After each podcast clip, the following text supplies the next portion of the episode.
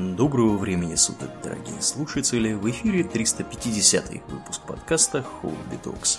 С вами его постоянные ведущие Домнин и Аурлиен. Спасибо, Домнин. Итак, о чем же мы, Домнин, сегодня будем с тобой вещать после средств массовой информации? А, мы подумали, что раз. поскольку мы в позапрошлый раз уже оскорбили негров и женщин, то не надо останавливаться на достигнутом. Вот, и мы сегодня поговорим о э, распространенных национальных стереотипах в отношении крупнейших стран Западной Европы. Да, да. Ну и сами понимаете, конечно, ограничение было выбрано не случайно, потому что национальных стереотипов можно про кого угодно найти э, очень немалое количество, поэтому нужно было на чем-то фокусироваться. Да, вот решили да, фокусироваться на, на Западной Европе. Да. Мы эту тему, разумеется, не прекратим на этом. У нас еще запланированы и Восточная Европа, страны крупнейший из интересных стран Азии угу. и Латинской Америки, да, но сегодня мы поговорим про Западную Европу. И когда мы готовились, мы, в общем, составили такой план. То есть мы поговорим э, по пунктам сначала о том, как обычно за рубежом знают этот народ, угу. как их называют в шутку или не в шутку, про то, что люди любят есть, пить с точки зрения окружающих и в реальности каковы они нравом, что они любят носить, э, вот как они относятся, например, к э, вопросам работы и отдыха. У нас тут диаметрально противоположные будут подходы сегодня. Да, и надо вам сказать, что мы как бы привыкли, что стереотипы, они в основном негативные. Ну, в основном потому, что про нас обычно, если какие стереотипы у иностранцев спросить, все сразу начинают про то, что мы все вечно пьяны, состоим одновременно в коммунистической партии и русской мафии, хотим запустить ядерные ракеты и так далее и тому подобное. Да. Есть, правда, и против, такой, не противоположный, а скорее такой несколько более приятный стереотип, э, как о нас думают в Китае. А как? Нас называют воинственный народ. Да ладно. И я сейчас тебе процитирую заметку с sina.com. Так, ну Русские известны как воинственный народ. Смелость и неукротимость у них в крови. Русские купаются в ледяной воде. Голыми руками идут на медведя. Они бесстрашны и искусны в бою. Даже без профессиональной подготовки русский солдат имеет преимущество над другими. Он будет сражаться до самой смерти. Поэтому русских и называют воинственным народом. Э, да, ну и там просто статья была в основном про кулинарию, и она вся в таком духе о том, что, значит... Э, Я уж, Домнин, страшусь представить, что они пишут э, в статьях не про кулинарию, а про русских. Но русские хозяйки подают блюда поочередно, так можно избежать лишних трат продуктов, а также насытить организм. Поэтому тела у русских такие крепкие. В общем, да, тут, тут Понятно. И заканчивается тем, что неудивительно, что шашлыки из разных видов мяса и водка в сочетании с большим аппетитом русских людей являются показательными признаками культуры питания неукротимого воинственного народа. В общем, я не понимаю, откуда они все это берут, что мы такие воинственные. Ну, то есть они, видимо, посмотрели нашу короткую историю, мы действительно вечно с кем-то воюем и все время из последних сил превозмогаем. Угу. Видимо, они как-то, у них такое впечатление, что мы вот такие вот вечно готовые. Угу. Они причем вот, нет, они не то, что мы задиристые, а то, что скорее наоборот. Там чуть-чуть что не по нам, мы сразу там угрожаем немедленно всех убить, там, и кто на нас нападет, там уже хуже. Да. Вот. Ох, таким ага. образом, стереотипы бывают э, не только оскорбительные и глупые, как мы привыкли, но и такие сравнительно уважительные, забавные и приятные. Начнем мы, пожалуй, с лидера по положительным стереотипам, с Англии. Да, я говорю именно про Англию, потому что Шотландию мы сейчас чуть-чуть отдельно разберем. Как обычно, известные англичане под национальными кличками. Англичане? А как? Ну-ка. Ну, во-первых, это стереотипный образ англичанина Джон Булл. А-а, То есть такой мордастый, рыжий такой, с бакенбардами, в да. шляпе-котелке. Красномордый. Да, обязательно краснорожий такой, с тростью под мышкой, в белых штанах для верховой езды и в сапогах. Вот, с жилеткой, с таким тоже бурым сюртуком или чем-то в этом духе. Это такой да. стереотип из 19 века, от которого, кстати, во многом построен по принципу противоположности дядя Сэм. Mm-hmm. Американский. Потому что Джон Булл толст, а дядя Сэм тощий высок. Джон Булл носит бакенбарды, а дядя Сэм носит только козлиную бородку. Вот. Джон Булл краснорож и рыж, а дядя Сэм э, бледен и седовлас. Ну, в общем, они нарочно так делали, получилось довольно забавно. А если это простой англичанин, то их обычно называют Томми. И даже, например, вот а, английскую пехоту в некоторых видеоиграх про Вторую мировую, чтобы выделить там и отличить от американской какой-нибудь, их называют mm-hmm. Томмис. А, да, и почему-то вот именно Томми, я уж не знаю, как-то так. Как-то почему-то вот так. Что любит есть типичный англичанин? Хаггис? Это шотландец. Это шотландец. Я, я их путаю, оказывается. Англичанин, он должен есть овсянку, сэр. Да, да, да. да. Traditional breakfast. Да, обязательно их традиционный английский завтрак. Они даже придумали специальный термин континентальный завтрак, так сказать, такой презрительный, да? Плохой. Там, плохой какой-то, которым вообще не наешься совершенно. Э, в, этот их э, островной завтрак входит обязательно яичница с беконом, колбасой и сосисками. Э, овсянка это самое с маслом там иногда с чем-нибудь еще. Угу. Обязательно входят тосты, на которые намазываются, во-первых, сливочное масло, а поверх так называемый marmalade. Marmalade это то, что мы называем варенье. То бишь джем. Нет, джем это э, когда все перемалывается ага. в однородную массу. Вот каким образом моя бабушка, а твоя тетушка делает черную смородину. Да, да которую я очень люблю, но, к сожалению, на которую у меня страшенная аллергия. Да а ладно. варенье угу. и мармелад, его аналог, подразумевает кусочки фруктов. А, понятно. Таким образом, повидло не варенье, к примеру. Логично. Так что для джема, на самом деле, лучший перевод это именно повидло. У нас просто привычка, что повидло это строго из яблок, но справедливости marmalade происходит, по-моему, то ли испанского, то ли португальского названия для айвы. Ага. Так что он, строго говоря, тоже не может быть из чего бы то ни было другого, но и вы в Англии не вырастешь, поэтому приходится из яблок там и всякого такого. В общем, повидло они на джем брякают. Да, да. Ну, кстати говоря, надо отметить, что все названные тобой элементы традиционного завтрака доступны практически в любом отеле, в любой точке Европы э, в качестве шведского стола.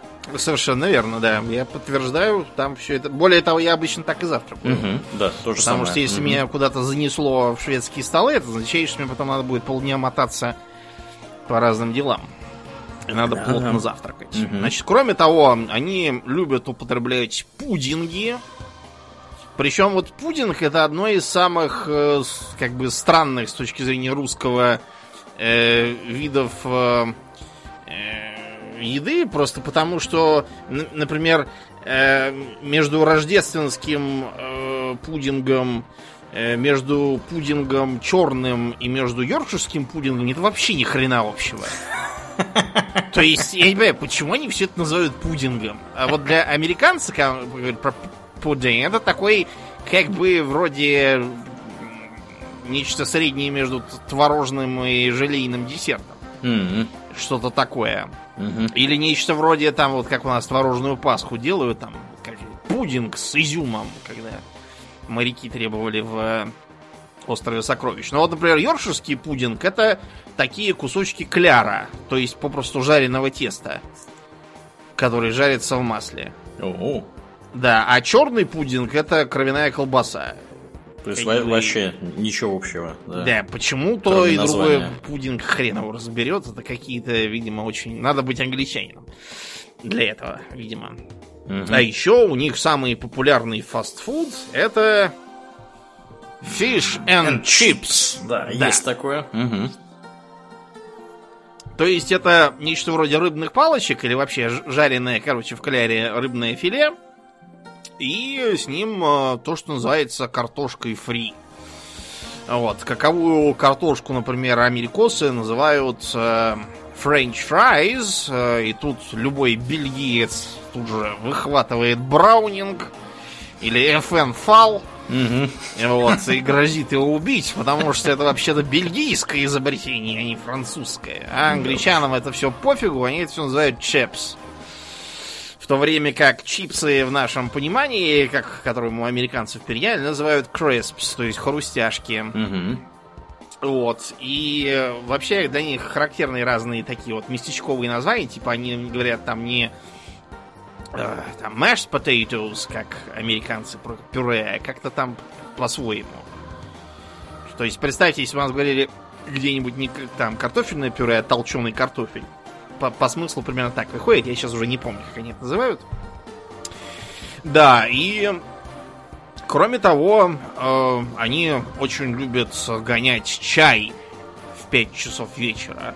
Настолько, что у нас даже в стране это называется five o'clock специально. Да, я спрашивал у знакомых британцев, Они в 5 часов чай не пьют.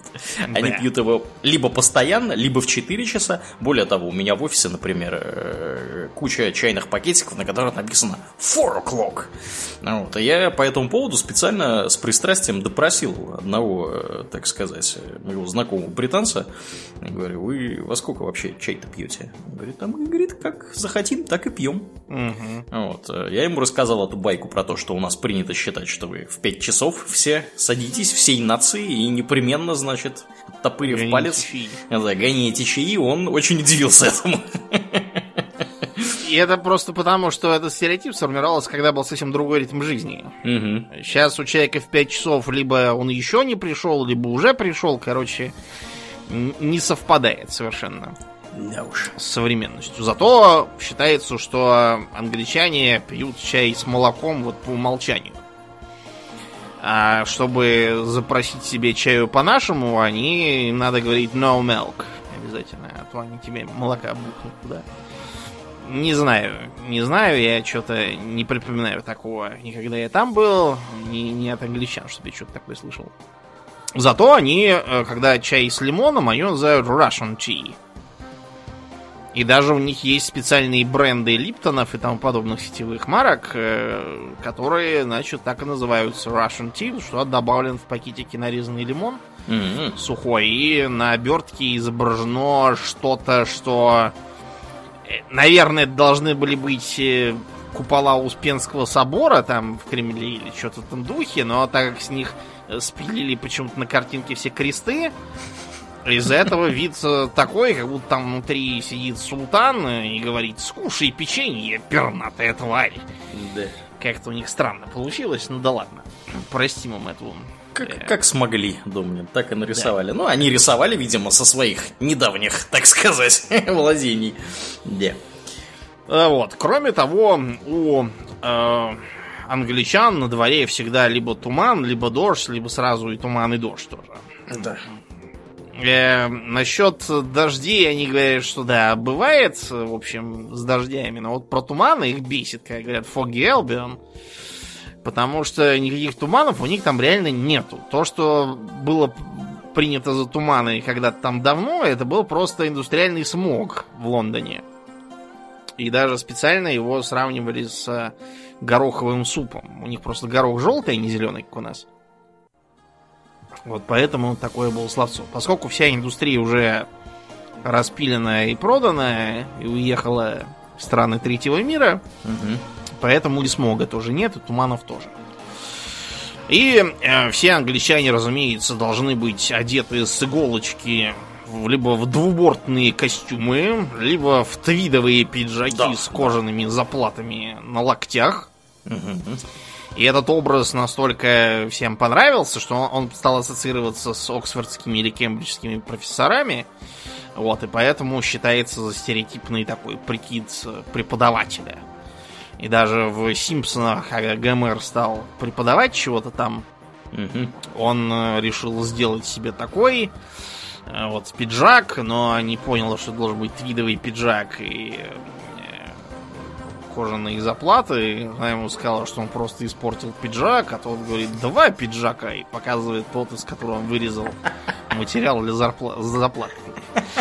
Ну, в общем, такое действительно есть э, как бы твидовый шик, но он на самом деле используется сравнительно редко. Потому что э, типичного англичанина, если вы ему начнете рассказывать эти стереотипы, э, распространенные у нас в России, которые все в основном из э, художественного фильма про Шерлока Холмса. Элементарно, Да, идут. Mm-hmm. На самом деле у них там все значительно проще. Типичный английский городской житель одет будет в спортивный костюм. Вот, и э, на голове будет э, иметь кепку какую-нибудь, э, никакого там особенного эм, особенного снобизма там и аристократизма там у них нету. Но вот, например, что э, об этом э, писал один э, из авторов газеты Exile. Вот, э, значит, он, когда работал у нас тут в России, он э, наслушался таких вот стереотипов вот, про это. И даже написал целую, целую статью про то, как там э, выглядит реальный англичанин. И он говорит, что типичный англичанин это чав. Вот. И он рассказывал, что, значит, э, по вечерам бухую Британию можно наблюдать во всем ее великолепии. Люди швыряются пустыми бутылками, по улицам едут полицейские патрули, от магазина ковыляет группка жирных девиц в мини-юбках, они грязно ругаются, пьют из горла дешевую барматуху, их пухлые бледные ляжки быстро краснеют на промозглом ветру. Вокруг рыскают шайки парней. Все до единого одеты в Бербери. Э, это как в, в Adidas, только в Англии. Угу. Они ищут малейшую возможность ввязаться в драку. Э, да. Ну, в общем, ничего как бы хорошего он не пишет про какие-то дешевые наливайки, про эти самые, про спортивные костюмы, специфическое поведение и тому подобное. Так что типичный англичанин, он слабо отличается от типичного соотечественника. Там, где у нас быдло, там у них быдло. Где у нас орут Тагил, у них набивают себе на плечо Челси и обзывают э, своих детей как-нибудь по-дурацки. Могут, например, дочь тоже называть Челси, типа, в честь родного района. У нас, по крайней мере, по район называются так, что дочь или сына назвать нельзя. А Крылатская. Да, Крылатская Петрович. Ходили, да. Крылатская Петрович, Старгину Ивановна и тому подобное. Правда, этот же автор, когда заканчивал статью, говорил, что с другой стороны, если от Чавов отвлечься и посмотреть на аристократов британских, некоторое время с ними провести, то вы немедленно сделаете себе татуировку Ингланд на всю руку, женитесь на жирные шлюхи с серьгами размером с луну и родите с ней трех детей, назовете их Челси, Шардоне, еще как-то там, потому что с его точки зрения аристократы еще хуже, чем, чем простой английский народ. Да. Тем не менее, э, тем не менее, надо сказать в защиту английской культуры, что в изрядной мере роком и панком мы обязаны именно им. Потому что всевозможные битлы, Sex Pistols и еще там огромная орда народу, они все оттуда. Если бы не, то мы бы мы бы не имели той современной музыки, какую мы, мы с вами любим и знаем. Да. Еще есть э, популярный вот этот вот э, штамп про то, что они там со своими фунтами, шиллингами, полукронами и тому подобным. Но этот штамп, он в 70-е годы приказал долго жить. Почему? Потому что они поменяли, угу. собственно, денежную систему свою, сделали что ее более понятной. Чуть-чуть, да, более логичной. Теперь есть фунт, есть 100 э, в нем пенсов. Угу. И все эти головоломные системы с перемножением гиней на кроны, это все уже в прошлом давно. Зато у них остались э, праворульные машины и правостороннее движение. И они сумели это растащить по разным другим странам. В Гонконге тоже так же. Угу. Извините, левостороннее движение, правый руль и левое стороннее движение. Вот. Э, я когда играл в Sleeping Dogs, я постоянно матерился. Я-то привык во всяких GTA, что там едешь по правой стороне и едешь, а тут, блин, Гонконг, и ехать надо по левой стороне. Я первое время постоянно врезался во всех, начиная ехать не так. В художественном фильме Евротур там этот момент подчеркнут, когда даблдекер, на котором едут фанаты Манчестер Юнайтед, когда приезжают во Францию, продолжают ехать по левой стороне и бибикают всем едущим, а орут, что они едут не по той стороне. Э, сами англичане имеют целую кучу объяснений, почему у них так, а не так. Мы это сейчас здесь цитировать не будем, но факт тот, что отказываться они от этой системы не собираются. Да, и не только они, собственно, как Думин правильно заметил, они растащили по разным странам. Я решил уточнить, по каким именно. И вот действительно, такие бывшие британские колонии, как Австралия, Новая Зеландия, Индия, Пакистан, кстати, Непал то же самое, и даже Бангладеш, ну, это все, что бывшая Индия, да, а угу. также ЮАР и сопредельные страны, они все левосторонние. И внезапно Япония. Да, и Япония, да, да. Вот. Япония и Таиланд кстати да. говоря, тоже. Как, как Я думаю, что Таиланд скорее у японцев набрался, он угу. был сателлитом. Угу. А японцы, да, набрались у англичан, потому что они вообще много чего у них набрали флот там. Да, да, да, да. В промышленности всевозможные идеи. Да, и, разумеется, черные кэбы. На самом деле, кэбов в Англии можно найти самых разных, в том числе и вполне привычных. Желтеньких нам, но вот я когда в Лондоне был в 90-е, там, да, там был действительно такой кэб, и, и я там сидел на таком откидном сиденьице внутри. У них там есть сиденье пассажирское, как у всех, а вот к, к сидению водителя сзади приничено еще такая откидное сиденьице, как раз для того, чтобы детей сажать. Сейчас, разумеется, эти кэбы давно запрещены, потому что они не укладываются вообще никак в современные стандарты, в том числе безопасности. Вот это вот сиденье нос к носу, оно в случае аварии приведет к тому, что вы друг друга поубиваете.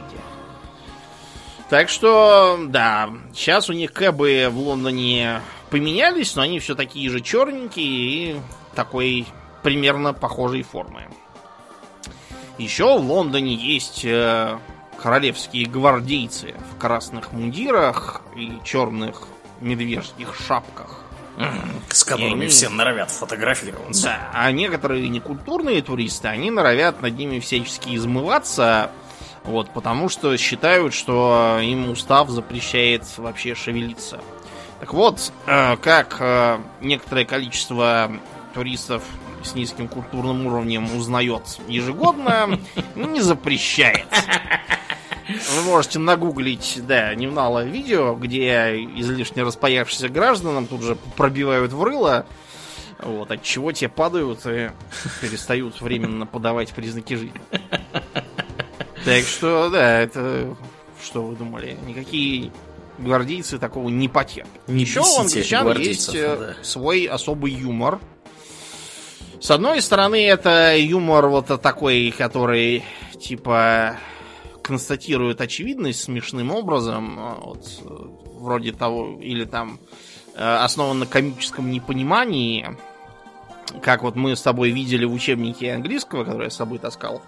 Угу. Вот к тебе на дачу, где была карикатура из панча, что, значит, мужик в ресторане ест суп, и рядом с ним официант стоит, глядит в окно и говорит It looks like rain. А мужик с супом говорит It tastes like rain too. То есть один говорит про дождь за окном, а, а мужик относится это к супу, который похож на дождевую воду, как видом, так и вкусом. Но, помимо вот этого вот странного, а также любимые шутки моего отца про No money, not funny, Sunny. How sad to get dead. Там есть и такие глыбы современного юмора, как э, труппа Монти Пайтона. Э, отсылки к э, скетчам которых можно, например, в современных играх просто вот Э, ходить, и они просто будут на тебя налипать, пока ты в них играешь. Э, простейший пример это, скажем, э, Crusader Kings, где постоянно цитируется Монти Пайтон Святой Грааль. Или вот в четвертом Fallout там был, э, была отсылка с э, роботами, захватившими музейный корабль и желающими отправиться в плавание. Это про какой, каких-то там офисных работников, захвативших офис. Я не помню, чем там кончится, потому что, по-моему, было вступление, оно было так. Для красоты. Но это тоже скетч из Пайтона. Э, можно вспомнить и покойника Бенни Хилла, угу. который был вот такой, знаешь, типичный э, грустный клоун, да, то есть э, он всячески веселился и похабничал на камеру, э, у него там юмор был довольно злобный с современной точки зрения и все время включался приставание к женщинам. Но в жизни Бенни Хилл был такой человек, во-первых, застенчивый с женщинами, э, во-вторых, э, страшно скупой и мол, такой одиночный. Он жил в какой-то гнусной хрущевке, пил какую-то бормотуху, э, вот, и питался какой-то дренью. Э, в таком виде его через, по-моему, неделю после смерти не нашли. Умер в кресле. Да. Допился. Допился. А, да, и кроме того, разумеется, также покойный сэр Терри Пратчетт который хорошо, что умер и не видит, что сейчас делает BBC Америка с сериалом про стражу. Это, это, это ужас. это ужас. Юмор у сэра Терри, да, такой э, весьма британский. Вот, например, тот момент из э, книжки Патриот, который Джинго в оригинале. Он там не только троллит э, воинственные британские газеты 19 века, которые нас воевать все хотели. Угу. Вот, он там еще и как бы э, лицемерие геополитики подсвечивает, когда там спорный остров, которому жители Ангморпорка стремились, чтобы э, проявить свою смелость и жажду открытий, и куда местные псевдоарабы ехали из жадности и подлости. А, нет, извините, я перепутал местами абзац. Да, в общем, сэр Терри, конечно, был глыбой. Так что юмор современный мировой, он во многом тоже относится к британскому. Это не только странные, малопонятные шутки про дворецких аристократов. Кстати, про аристократов и дворецких, с ними все тоже не слава богу. Вот э, последний художественный фильм Гая Ричи, он как раз подсвечивает эту проблему, то что половина любого аристократического наследия но на самом деле относится и не только к ним, но просто с ними это наиболее ярко заметно. От, отходит к казне. А все эти дворцы и имения, они прожирают столько денег, что к ним не случайно в старину прилагалось еще пять деревень окрестных. Которые должны были все это да. обеспечивать. Кон, коннолюдное оружие и все такое. Да. А тут получается, что тебе фактически навязывают э, национальный парк с музеем на твою голову, который должен еще и сам содержать. Это зачем? Так что быть аристократом старины Англии это такое сомнительное удовольствие, честно говоря. Я вот э, за Джона Сноу, который таки женился на Игрит, я немножко волнуюсь. Но, правда, он-то женился не на английской аристократке, а на шотландской. Mm-hmm. На дочери какого-то там кланс, лидера, вождя некоего. Да, но, как я уже упоминал, помимо аристократов, в Англии есть еще и футбольные хулиганы, которые, как известно, просто зверски злобные, устраивают погромы. И, кстати, один раз устраивали до того, что всю вторую половину 80-х Еврокубки проходили без английских клубов. Запретили им там А потому что, да, сразу приедут чавы в Бербери угу. и начнутся. На этом парне футболка лягушатников. И уже бегут фанаты Манчестер Юнайтед. Э, типичный футбольный э, хулиган это не вот эти вот персонажи, которые у нас тут э, ходят, молодые совсем, а там такие довольно солидные дяденьки уже. Вот, что заставляет их продолжать вести такой образ жизни, я вот теряюсь в догадках, честно говоря. Э, к Англии примыкают и Шотландия с Ирландией, которым тоже есть свои, своя порция стереотипов, которые, наверное, даже более нелепы. Как зовут типичного стереотипного шотландца. Что-нибудь с Мак. Ну, я имею в виду, Мак это понятно, а вот имя. Э, это либо Нед, то есть это местная разновидность сокращения имени Эдвард. Да. Они почему-то Нед всегда сокращают. Угу. И, между прочим, аналог Чавов в Шотландии так и называется Недс. А Джон они обычно сокращают до Джок. И вот у Терри Пратчета, у него как раз там, где много джоков, там это такая пародия на Шотландию. Кроме того, у них есть еще характерный имечко Хэмиш, из-за чего доктора Уотсона многие записывают шотландцы. Кстати, да, у него среднее имя. Потому раз. что, да, он Джей Эйч какой-то. При этом он Джон Эйч, да, а жена его в одном из произведений называет Джеймс. Это может, конечно, просто э, в пылу написания вкралась ошибка, но есть мнение о том, что он именно э, по второму имени Хэмиш, а Хэмиш это местный аналог Джеймса. С этим вяжется и то, что он такой типа военный врач, это как раз для шотландцев характерная карьера. Ну и то, что он при телосложении такой здоровый мужик. Плотный. А как зовут э, типичного ирландца? Как? Разумеется, Патрик. Ага. Пат, да. Логично. Вот. Кроме того, э, для них есть характерная кличка Мик. Это, видимо, относится к э, тому, что они имя Майкл на свой лад как-то там переделывают, я уже забыл. Как именно? Ну и кроме того, видимо, к бесконечным фамилиям Намак тоже это наложилось, поэтому, говорится, Мекс это вот именно ирландцы. Так вот, хаггис, который ты упомянул, действительно такое странноватое блюдо шотландской кухни, то есть э, э, потроха, каша и все это, значит, в желудке бараньем mm-hmm. готовится. Вареное, по-моему, оно. Да, варится и есть даже продающийся в магазинах уже готовый набор, где все уложено уже, надо только прийти домой и сварить. И даже вот англичане говорят, что хаггис это какое-то странное блюдо, и есть его не очень хотят. А ирландцы вместо этого готовят ирландское рагу. Там обязательно баранина, лук-порей, э, картошка и все остальное, что удалось найти все туда валится, и получается такое вот серо-склизкое ирландское блюдо.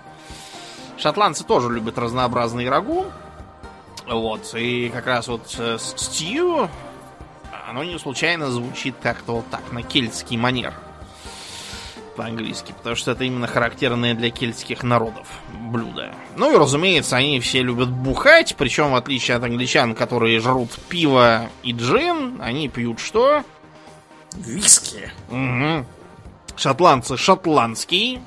С дымком, а ирландцы ирландский такой, мягкий и более светлый. Угу.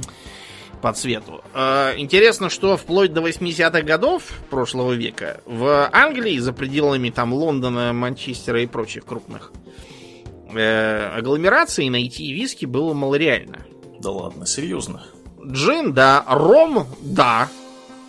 Э, Некоторые виды бренди, да, виски нет. Вот потому что. Даже сейчас, честно говоря, в Москве, вот судя по тому, я общался просто где-то год назад на эту тему, мы посравнивали, посравнивали и пришли к выводу, что в Москве нормальные виски найти и проще, и даже дешевле, чем где-нибудь там в Манчестере, в том же самом или в Ливерпуле. Поразительно. Да, ну вот как-то так. А в Шотландии наоборот. Там как раз с виски полный порядок. Все, все есть сразу на любой вкус. Но, конечно, пиво и шотландцы, и ирландцы жрут только так, и не случайно они вон даже в Ирландии День Святого Патрика умудрились превратить в пьянство. Ну, зато этот день сразу к нам перекочевал, потому что нас тоже любят прибухнуть. Какой цвет волос у типичного шотландца или ирландца? Рыжий, очевидно.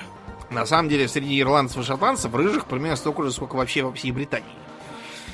Э, гораздо ну, больше... То есть больше, чем у нас, скажем прямо. Ну, вот. больше, Но... чем у нас в целом. Потому да, что если да. ты поедешь в Удмуртию, то там рыжих найдешь больше, чем в Британии когда-либо было вообще. У нас в Удмуртии mm-hmm. рыжих каждый третий. А вот, да, там у них И как сейчас, бы есть... сейчас какие-то наши слушатели из Удмуртии такие удивленно стали друг на друга смотреть. Выискивать рыбы. Да, да, да, да. Кто? А довольно много из них, наоборот, сам настоящие брюнеты. Это так называемые Black Irish или Black Scottish. Считается, что это э, наследие пиктов. Пикты были как раз маленькие и черненькие. М-м. Да. А рыжина, она скорее не кельтская, а от по- понаехавших скандинавов. Да. Их довольно много приезжало в Ирландию, где вот сейчас Дублин, там был Дюфлин раньше. Ну, он, И- собственно, и построен, да, этими понаехавшими. И в. Шотландии довольно много Мгм. всяких фамилий, типа Андерсон, типичных для Скандинавии, или Мак Свини. Понятно, Мгм. что Свини это тоже ни хрена не, не английское имя, не Да шотландское. Вот, та- так что, да, там довольно много черноволосых всяких граждан. И одеты они во что? В килты какие-нибудь. Мгм. Одеты в килты, и каждый килт раскрашен так, чтобы было видно, к какому клану он относится. На самом деле большинство килтов не носит. В Ирландии их не носят вообще, кроме как там на всякие праздники национальные. А, все-таки на праздники носят. Да. А в Шотландии носят в основном на всякие мероприятия. Вот, и там некоторые энтузиасты так ходят просто по, по приколу. Ну, у нас тоже много кто в чем ходит. У нас в Москве, честно говоря, тоже можно найти граждан в килтах на День Святого Патрика, вижу регулярно. А, Они, правда, все такие здоровые лоси, что, мне кажется, они могли бы хоть голыми ходить. Никто бы им слова поперек не сказал. Насчет цветов и кланов, вы учитываете, что вплоть до века 18 когда эти самые килты вообще запретили, окрашивание их либо вовсе не велось никак, ходили в серых, э, либо красили в синий, как самый доступный и дешевый. А были некоторые особо праздничные килты, которые красились цвета местности, а не клана. Вот, но их носили на праздники, потому что тогда красители были растительные, очень слабые, быстро выцветали и на солнце выгорали. Поэтому это все лежало уже где-то в кладовках. И только в 19 веке, когда их опять разрешили, вот тогда-то все и побежали на перебой э, регистрировать, что у нашего клана такой тартан, у нашего секой, чего реально не было никогда. Это все такой сравнительный новодел. Вот. А на голове у них обязательно берет с помпоном такой, Мгм. который... А в, а в руках волынка. Да, ну да, волынка тоже. Э, между прочим, все эти прекрасные вещи, все родом из Ирландии. Что килты, что береты с тартанами, и волынка тоже, и гольф, кстати, оттуда же. Шотландцы, потому что это э, местные пикты, а также кое-кто там еще по мелочи, э, в сочетании с приехавшими из Ирландии скоттами, которые, собственно, назвали местность в честь себя любимых. Носится на головах, значит, берет тоже в цветах клановых всяких этих, и у него помпон такой. Его называют Темо Шентер, хотя раньше называли не так. Его называют так в честь э, какого-то стишка популярного, где он упоминается. То есть это имя фамилия, на самом деле. М-м. Под волынки лучше всего плясать джигу и другие степ-танцы. То есть э, все, значит, стоят редком и отбивают ногами задорную чечетку, держась руки в боки там или сложив их на груди. Часто это можно делать на столах. Я подозреваю, что пьяные пляски на столах это и есть главная причина такого распространения степ-танцев у веселых кельтов. Еще у шотландцев есть такой э, стереотипный образ такого э, скуповатого, жадноватого такого хуторянина. Из-за этого, например, э, в мультике про Шрека он говорит шотландским акцентом, при том, что актер никакой не шотландец. Да, ну и тут надо сказать, что немалое количество британских экономистов, которых мы считаем как британскими, на самом деле шотландцы. Вот, и как бы во всяких этих художественных произведениях, если как какая-нибудь экономка упоминается, то это обязательно будет какая-нибудь шотландская тетка или мужик какой-нибудь. Брита- В Британии из-за этого такое да, положение, шотландцы говорят, вот когда там какие-нибудь достижения, то это обязательно английский там Да. какой-нибудь там герой. А как там какая-нибудь резня или геноцид начинается? Британский. Типа, как бы, это не только мы, это еще они виноваты. А что-то хорошее, так что-то не, не вспоминают про шотландцев ничего. Да, ну, в общем, где Британия, там и Франция, с которой у них вечная какая-то дружба-вражда, уже тысячелетия с лишним. Как зовутся французов все вообще Французов. Лягушатниками. Лягушатнички, да. Угу. Да, при том, что на самом деле лягушек они... Нет, то есть лягушек там отведать можно, я лично это делал несколько раз, сколько я там был, столько я, наверное, ел этих лягушек. Но это просто такой э, для туристов, что ли, экзотика, то есть они иногда тоже едят, но это дорого. Аттракцион а, такой. А на вкус, честно говоря, вот как жирный цыпленок молодой, вот, то же самое, абсолютно. Это они подхватили довольно недавно, в 19 веке у вьетнамцев.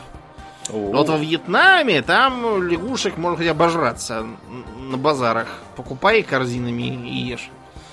Там этого добра полно. Да, там едят все подряд.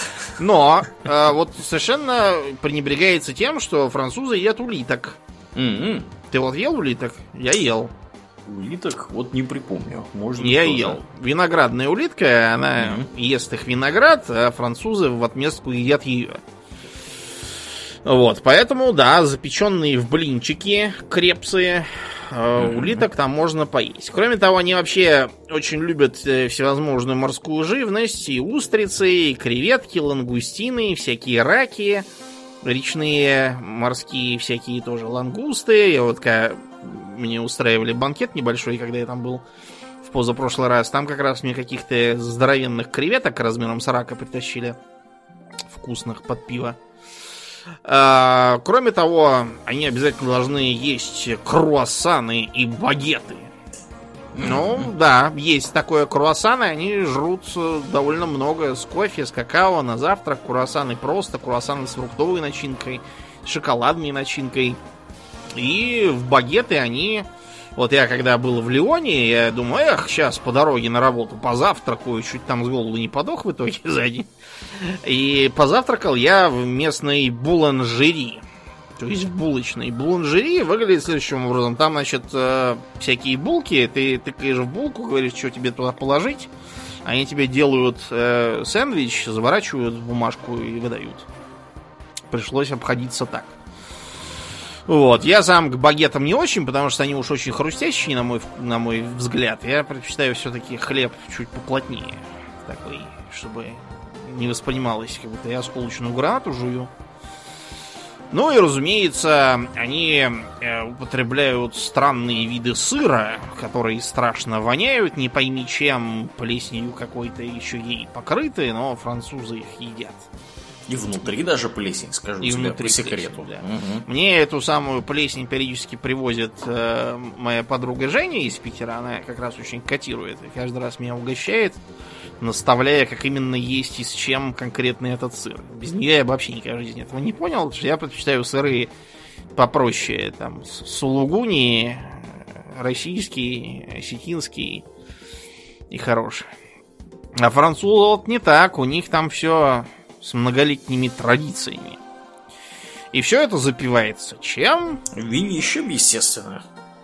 Винищем, да. Э, удивительный факт, то, что французы пьют вина много, а при этом алкоголиками не являются. Вот как так у них это Да. удается? Англичане им завидуют просто страшно. Да, ну вам для понимания, француз, для французов, вообще для средней французской семьи э, в порядке нормы является выпить э, там, бокал вина, например, уже за обедом. Мгм. Вот. И как бы наливать будут даже тем, кто у нас, например, в Российской Федерации, да, посчитался бы несовершеннолетним. Мгм. Вот, то есть это вполне э, как бы в порядке вещей. При этом они, э, по-моему, даже разбавляют время от времени это вино Слушай, водой. я вот ни разу не видел, у меня на противоположное впечатление. То есть, значит, мы с ними заехали в ресторан, Мгм. Мне, значит, говорят, вот этот вот мужик в свитере с высоким горлом, он подводник. Так что он, если вино не по его, он просто сразу бутылку швыряет в стену. Я думаю, блин, почему у меня всегда такие странные партнеры? Ну, в общем, принесли бутылку вроде как нормально, все пошло, ничего никто не ничего не швырнул, да? Да, и, но только я чувствую, что я за ними не угоняюсь. Они что-то наливают, наливают, чувствую, что меня сейчас заберет с этого всего. Я говорю, ребят, вы учитываете, что как бы я Нет, ну, вас... надо, надо понимать здесь, что вино, оно обычно крепче пива. То есть э, для вина 12-15 э, процентов, да, это вообще вполне это себе норма. норма, да. Вот, а пиво вы там, ну, условно говоря, там 5-6 в среднем по больнице у вас будет. То есть э, уйти там с двух бокалов вина, это даже вполне себе, ну, не сказать, чтобы сильно, сильно удивительное событие, особенно, думаю, для тебя. Да. Так что я в следующие разы всем говорил, что я буду только пиво, потому что они подливать его не могут. Вот и все. Не, пиво у них тоже есть, надо сказать. Но пиво Слушай, у них... вот я бывал, угу. но я пиво пил какое-то все бельгийское каждый вот, раз. Вот, вот. У них нормальное пиво есть как раз вот в тех регионах, которые на границе с Бельгией. Или, собственно, бельгийское. Ну, то есть пиво они тоже не дураки э, выпить. И, собственно, ну, варить они его умеют только вот там, где вот непосредственно рядом с ну, Бельгией. Там то есть климат, север. видимо, да. подходящий. Вероятно, да. То есть в других частях мне было доложено, пиво у них не очень. В основном, да, по вину они. Да. Угу. Кроме того, французы все, все красавцы и красавицы. Все угу. одеты как иконы стиля. Все романтичные и галантные, все при этом темпераментные, и даже язык у них такой какой-то, знаете, такой язык любви. Да. Как вот. говорил мне один мой э, французский друг, We invented love. Вот именно так и говорил. Да, именно так и говорил. А, сохранилось э, высказывание императора Карла V, священно-римского и испанского тоже, о том, что он, поскольку он э, император очень сильно мультиязычный был да. державой. Он, он вообще изначально говорил... испанский, собственно, император да, был. Да, он говорил на, на всех языках. Да, но он надо. говорил на всех языках. Интересно, да. значит, когда его спросили про то, что, что он кроме испанского, он говорил, что я говорю по-французски с дамами, по-итальянски с мужчинами, а по-немецки со своей лошадью, когда ругаюсь на нее, что плохо везет. Э, да, ну, в общем, я не знаю, честно говоря, про всякую эту темпераментность и любвеобильность. То есть я видел там э, людей, в общем, нормальных. Некоторые были одеты хорошо, со вкусом. Видел мужика в цилиндре, сразу перестал себя ощущать странно, выглядящим в шляпе. А вот э, мужика, причем молодого, по-моему, даже чуть-чуть моложе меня. Видел Это людей, которые были одеты чудовищно. Думнин. Ты в Лионе я его видел? Нет, в Париже. А, в Париже? А, Париж. В Лионе в там что-то с высокой модой. В Париже там, там что угодно может быть. Да. да. Вот. И, кроме того, обращает внимание на себя то, что французы как бы говорят по-английски нормально. Вот я не знаю, там, где, где берут все эти слухи про то, что не говорят. Мне попался не говорящий, только арабский. Это был таксист в Лионе. Опять же, но в Лионе я понял, что ничего хорошего мне не ждет сразу, так что я не удивился. А в Париже все нормально говорят по-английски, и куда я не сунься. Вот я там в куче заведений был, везде хорошо говорили по-английски, и меня хвалили за то, что я хорошо говорю по-английски. Видимо, они привыкли к чудовищным акцентам и тому подобному, так что я был очень приятным исключением. Ну, я тебе так скажу, из моего опыта француза, из, э, скажем так, западных европейцев говорят по-английски довольно скверно в среднем. Но э, исключений немало, потому что очень не, немалое количество людей едет, например, работать после универа mm-hmm. в Великобританию. Потому что Великобритания это Лондон это финансовый центр, люди с образованием в финансах, в экономике, в менеджменте, они едут э, работать в Великобританию, ну или просто там, я не знаю, поучиться год, да, по обмену и всякое такое. И вот люди, которые оттуда приезжают, они действительно очень хорошо говорят по-английски. У меня есть один приятель, Арно, он говорит, он по-английски говорит с британским акцентом. То есть, собачился. То есть он, он говорит настолько хорошо по-английски, что ты не догадаешься, что он француз. Вот. Э, ну, а есть еще один приятель, э, вот, Винсент, он, он, когда я с ним познакомился, говорил по-английски очень-очень скверно. То есть сразу было понятно, откуда он, но вот за два с половиной года нашего знакомства, ну, собственно, он жил в Швеции, да, он по-английски здесь разговаривал со всеми по-английски. Вот, он ну, стал вот на глазах, я его стал лучше понимать. Третий пример.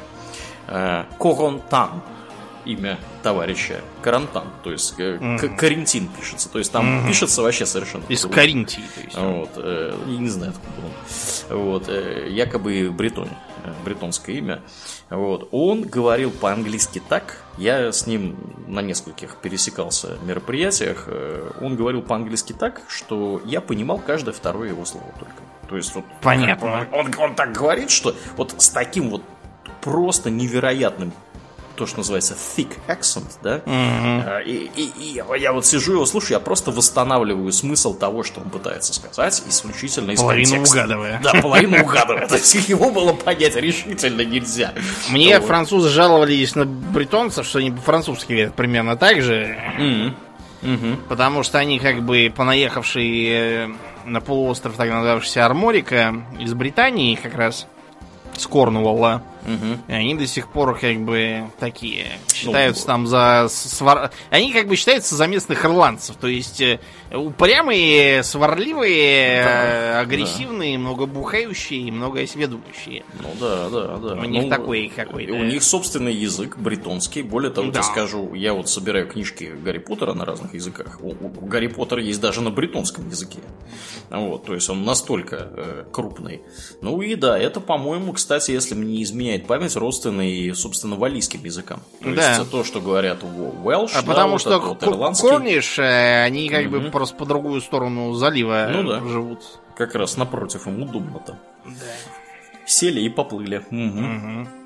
Да, и при этом у французов такая довольно заметная разница по внешним типам. То есть э, персонаж из Нормандии, персонаж из той же вот э, Британии, э, из Эльзаса Лотаринги, я вот, например, знаком лично с Жаном Франсуа, mm-hmm. вот, я говорю, слушай, так хорошо шпаришь по-немецки, он говорит, а я преподавал немецкий, потому что я из Эльзаса Лотаринги. Mm-hmm. И выглядит он как немец, он светловолосый, светлоглазый, такой, такого типажа, скорее среднеевропейского. А вот, например, я знаю франкоязычного швейцарца, угу. Вот он выглядит скорее средиземноморским типажом. Чернявенький такой. Да, ну вы можете видеть, то есть вот, например, между Жераром Депардью и Жаном Рено разница какая, угу, да? Угу. То, что Жан Рено отчетливо средиземноморский персонаж, он играл он итальянцев неоднократно. Да. А э, Депардье вписывается даже в новых, так сказать, соотечественников. Да. Своей вполне. физиономией. Он такой вот, почему его, собственно, позвали играть э, Обелиска, потому что у него такая ультрагальская наружность. Да.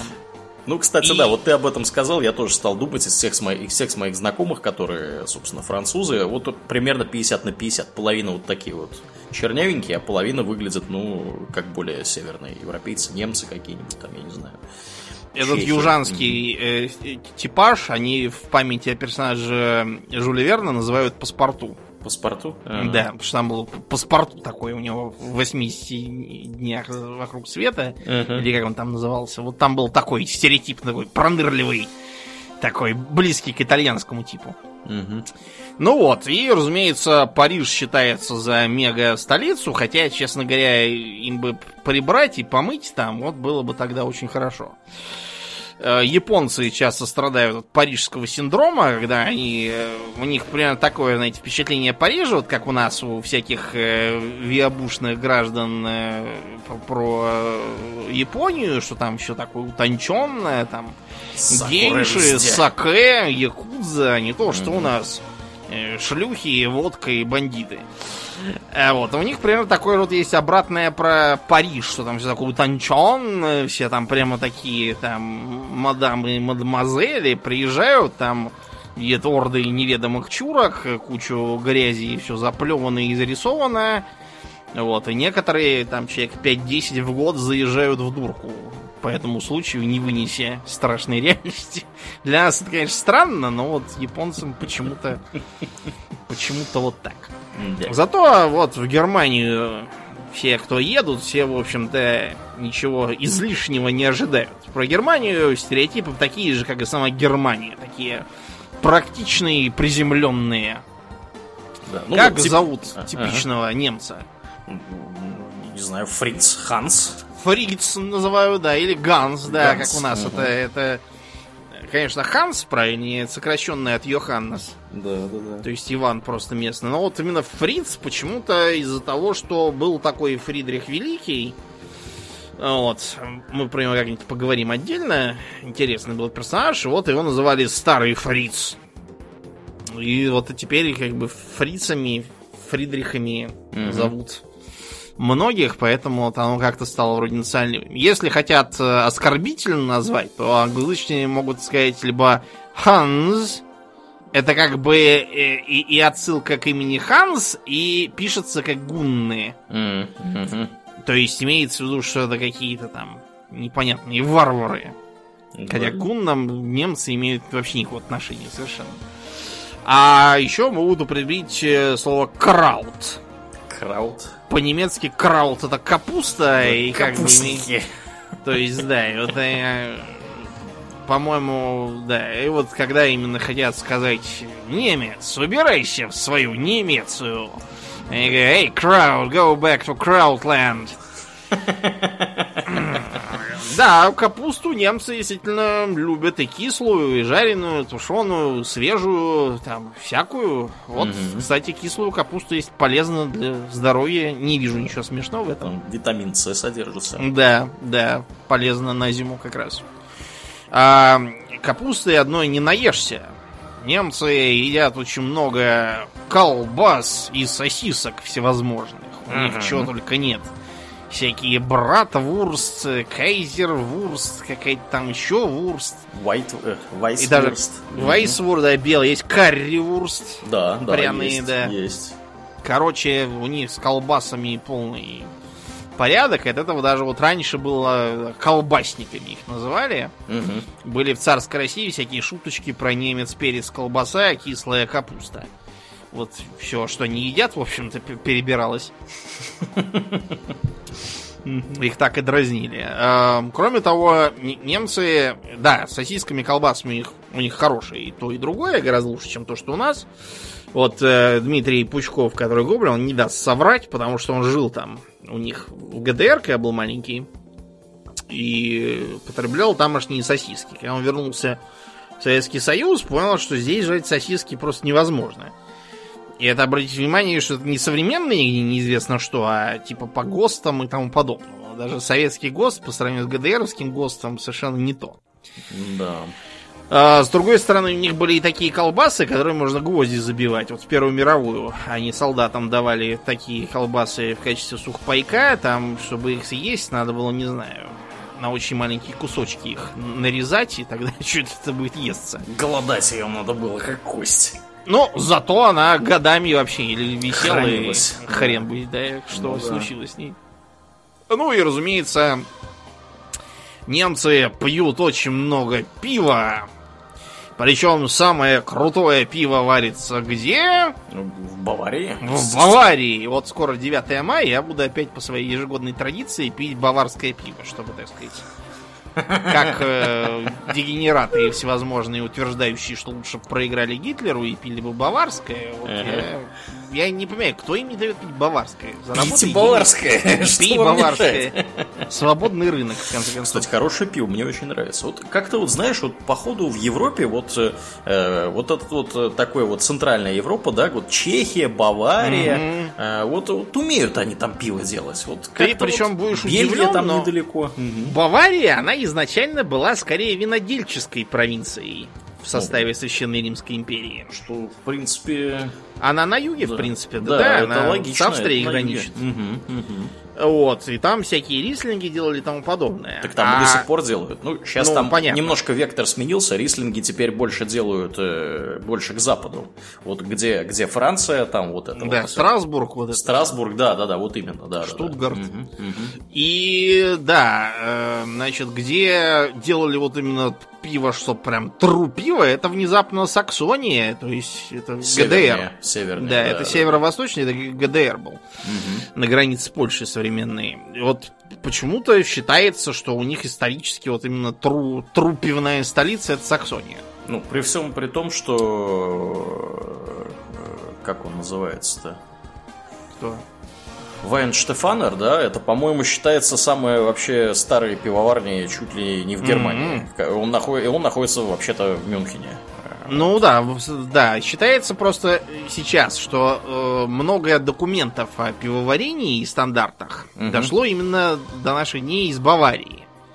И поэтому вот так теперь сместилось восприятие. Но в любом случае, в Баварии пиво отличное, в Саксонии тоже хорошее, наверное, Мгм. надо попробовать. Вот, так что, да, пивом, пиво они любят, и пиво пьют довольно... Вот вообще, кстати, мы всех, которые мы сейчас перечислили, они по стандартам, например, Дании, это страны алканавтов.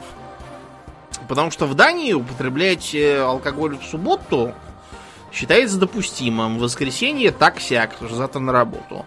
Э, Выпивающие стаканы вина за обедом по будним дням в Дании воспринимаются странно. Да. Да, вот везде пишут, что там у них какой-то такой... Вот еще, Домнин, я не так делал-то, когда в последний раз Копенгаген ездил. Да, все, Бухал я там пивище. опозорил нас теперь. Но тебя-то, видимо, решили, что ты приехал из России, вот и жрет тут. Приехал швед, жрет. Они там, они там дикие. Наверное. Ну вот в Да. Германии, как и во Франции, все потребляют только так, и при этом до скотского состояния никто не напивается. Вот. Ну Это да, правильно. это, это вот, кстати, характерная черта стран, которые регулярно имеют контакт с выпивкой. То есть люди знают, как, то есть сколько они могут выпить, где им нужно останавливаться. Вот, и что нужно делать после того, как они, соответственно, вот, э, так сказать, дошли до вот этой черты. То есть э, мои, например, э, немецкие немецкоговорящие друзья, да, и французскоговорящие друзья, они прекрасно понимают, вот когда во время вечеринки, да, мы там сидим, пьем вино, например, да, вот все, я выпил там столько-то вина, после этого я вот выпью стакан воды. Потом я, может быть, немножко выпью еще вина. Потом опять воды. То есть они начинают вот уже, так сказать, как-то Дозировать. дозировать, да, потребление. Не так, что вот схватили бутылку и давай там, значит, 5, 5 бутылок пива подряд, да, или там, я не знаю, целую бутылку 0,75 э, винища выжрать.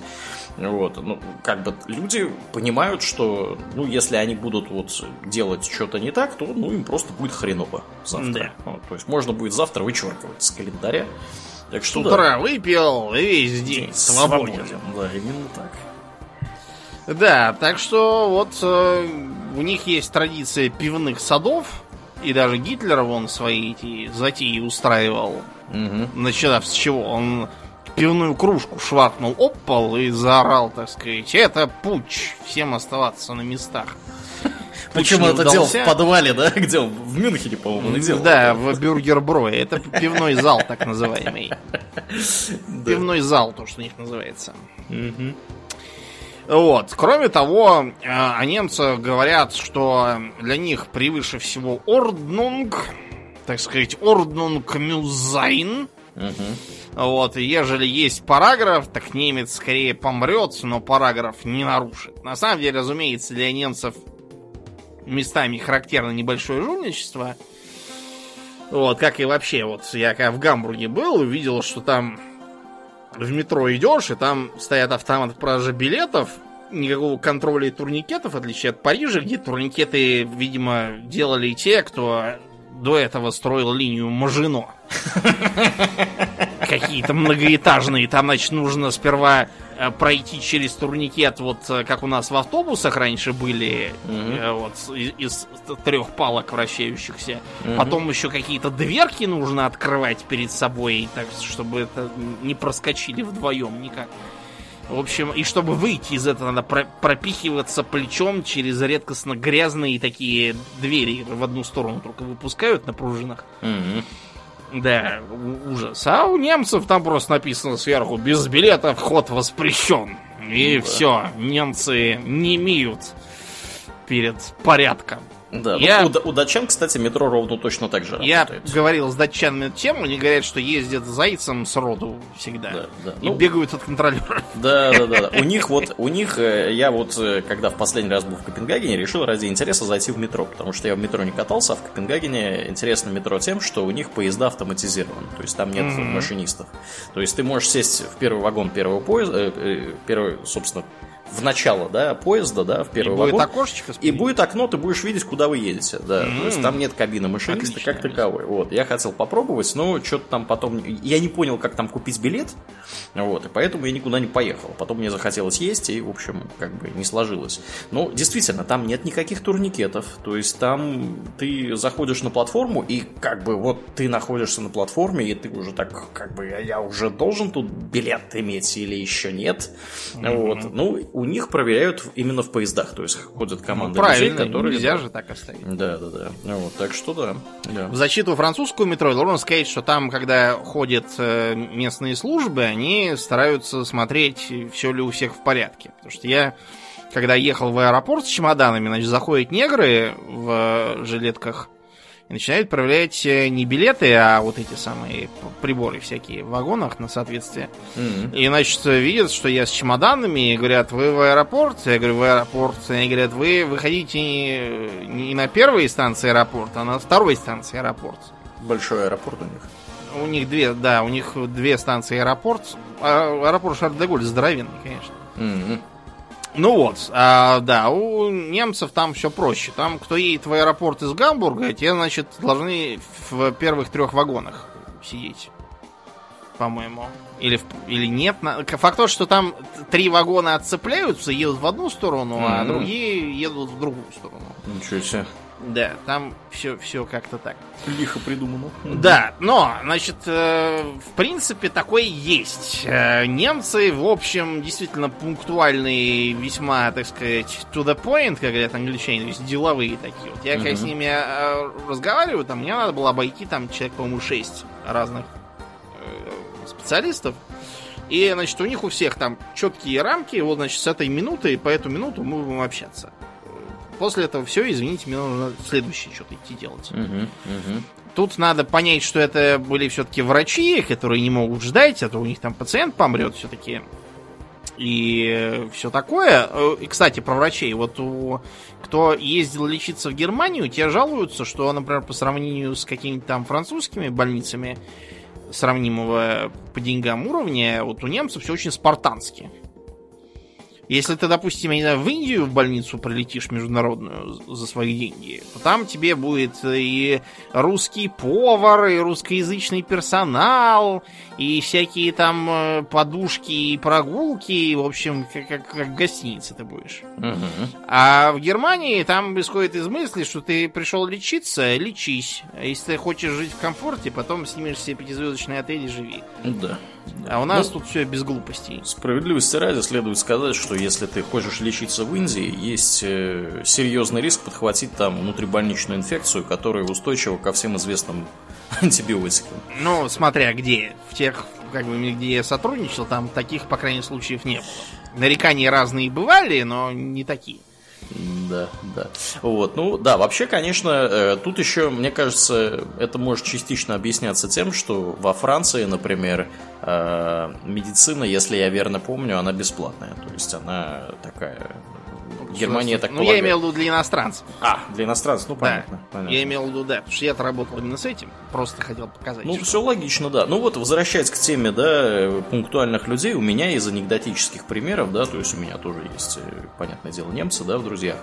Э, обычно это люди, которые приходят вовремя, я вам скажу так. То есть, Да, да, Это, это это- люди, которые это не вопрос. опаздывают. Вот, вот все вот эти франкоговорящие обязательно опоздают. Э, Если это какие-нибудь там из Парижа, там откуда-то приехали, полчаса задержки, это, это вообще в порядке вещей, это даже, как бы никто даже не волнуется, что вот они где-то опаздывают. Вот. Немцы, мои знакомые, обычно всегда приходят, вот им, если там мы начинаем в 7 часов, они в 7.01 уже они вот на месте с бутылкой пива в руке. Вот. Ну или там, что мы делаем, да. То есть э, эти люди обычно не опаздывают. Вот. Что мне еще Ага. у них понравилось, то что э, я для эксперимента же делал что? Я что во Франции, что в Германии э, э, приходил в заведение в ультра российском наряде, то есть в абибасе и в кожаной куртке. Так. Во Франции на меня смотрели, ну, странно. В Германии всем было абсолютно наплевать. Все со мной ля-ля, там, так сказать, чего хотите, там, венский шницель сейчас вообще сделаем как вот э, лучше, чем в Лучше, Вене. чем в Вене, да, я только хотел сказать. Да, да, в разговоры со мной, то и все. Во Франции что-то вот только если я в костюме и шляпе, там, да, на простое быдло они как-то смотрят странно. Ну, Может, я так просто- понимаю, что у них молодежь ходит э, в в очень интересных нарядах, скажем так. Потому что вот у меня, например, учебник мой немецкого, да, по которому я занимаюсь, там такие фотки, что кто-то говорил ты про панков, что это британские, да, Ох, Да. они могли бы быть и немецкие, вполне. Ну, наверное, да. То есть там тоже публика одевается очень специфически. Я так понимаю, что как бы ты там ни пришел наряжен, это никого не удивит. То есть они видели все. Ну и правильно, да, на Да. самом деле. Кому какая разница? Ну да. да. Еще про немцев утверждают, будто у них нет чувства юмора, и они совсем не шутят. Врут. Врут, врут, абсолютно точно врут. С немцами тут такой момент, что, во-первых, они эм, э, не сразу как бы расслабляются, даже если со знакомыми. Мгм. А во-вторых, то, что юмор у немцев так традиционно сложилось, он в основном про жопу. Да ладно. Серьезно? Ну, да, то есть там такие шутки. Вот э, эту старую э, э, про модные когда-то деревянные накладки на икры в эпоху Возрождения еще это было. Так. У немцев есть известный вот стишок до нас дошедший. Эй, старик с деревянными ряжками, икрами, извините. Когда за тобой приедет смерть, тебе же будет неудобно сидеть на ее коне, и ты На- на полетишь его. прямо в выгребную яму. Да. Тонкий немецкий юмор, как обычно, на высоте. Да, Тоде это, это он. Дер Тоде. Смерть. Ну, как мы уже Да, говорили, это- в это европейских мужик. Во многих, языках. да. В европейских Смерть языках мужик. смерть это мужик, да. да. Мгм. Вот, потом э, всевозможные шуточки, вот мы с тобой, по-моему, видели, или это не, не с тобой был, факт то, что в Австрии я видел, Мгм. где на багажнике была наклейка «Теща в багажнике». С точки зрения немцев, да, это очень смешная шутка. А если мы откроем переписку Моцарта, то обнаружим, что вплоть до там, середины 19 века шутки про жопу были довольно типичными для верхов общества и ничем странным не считались.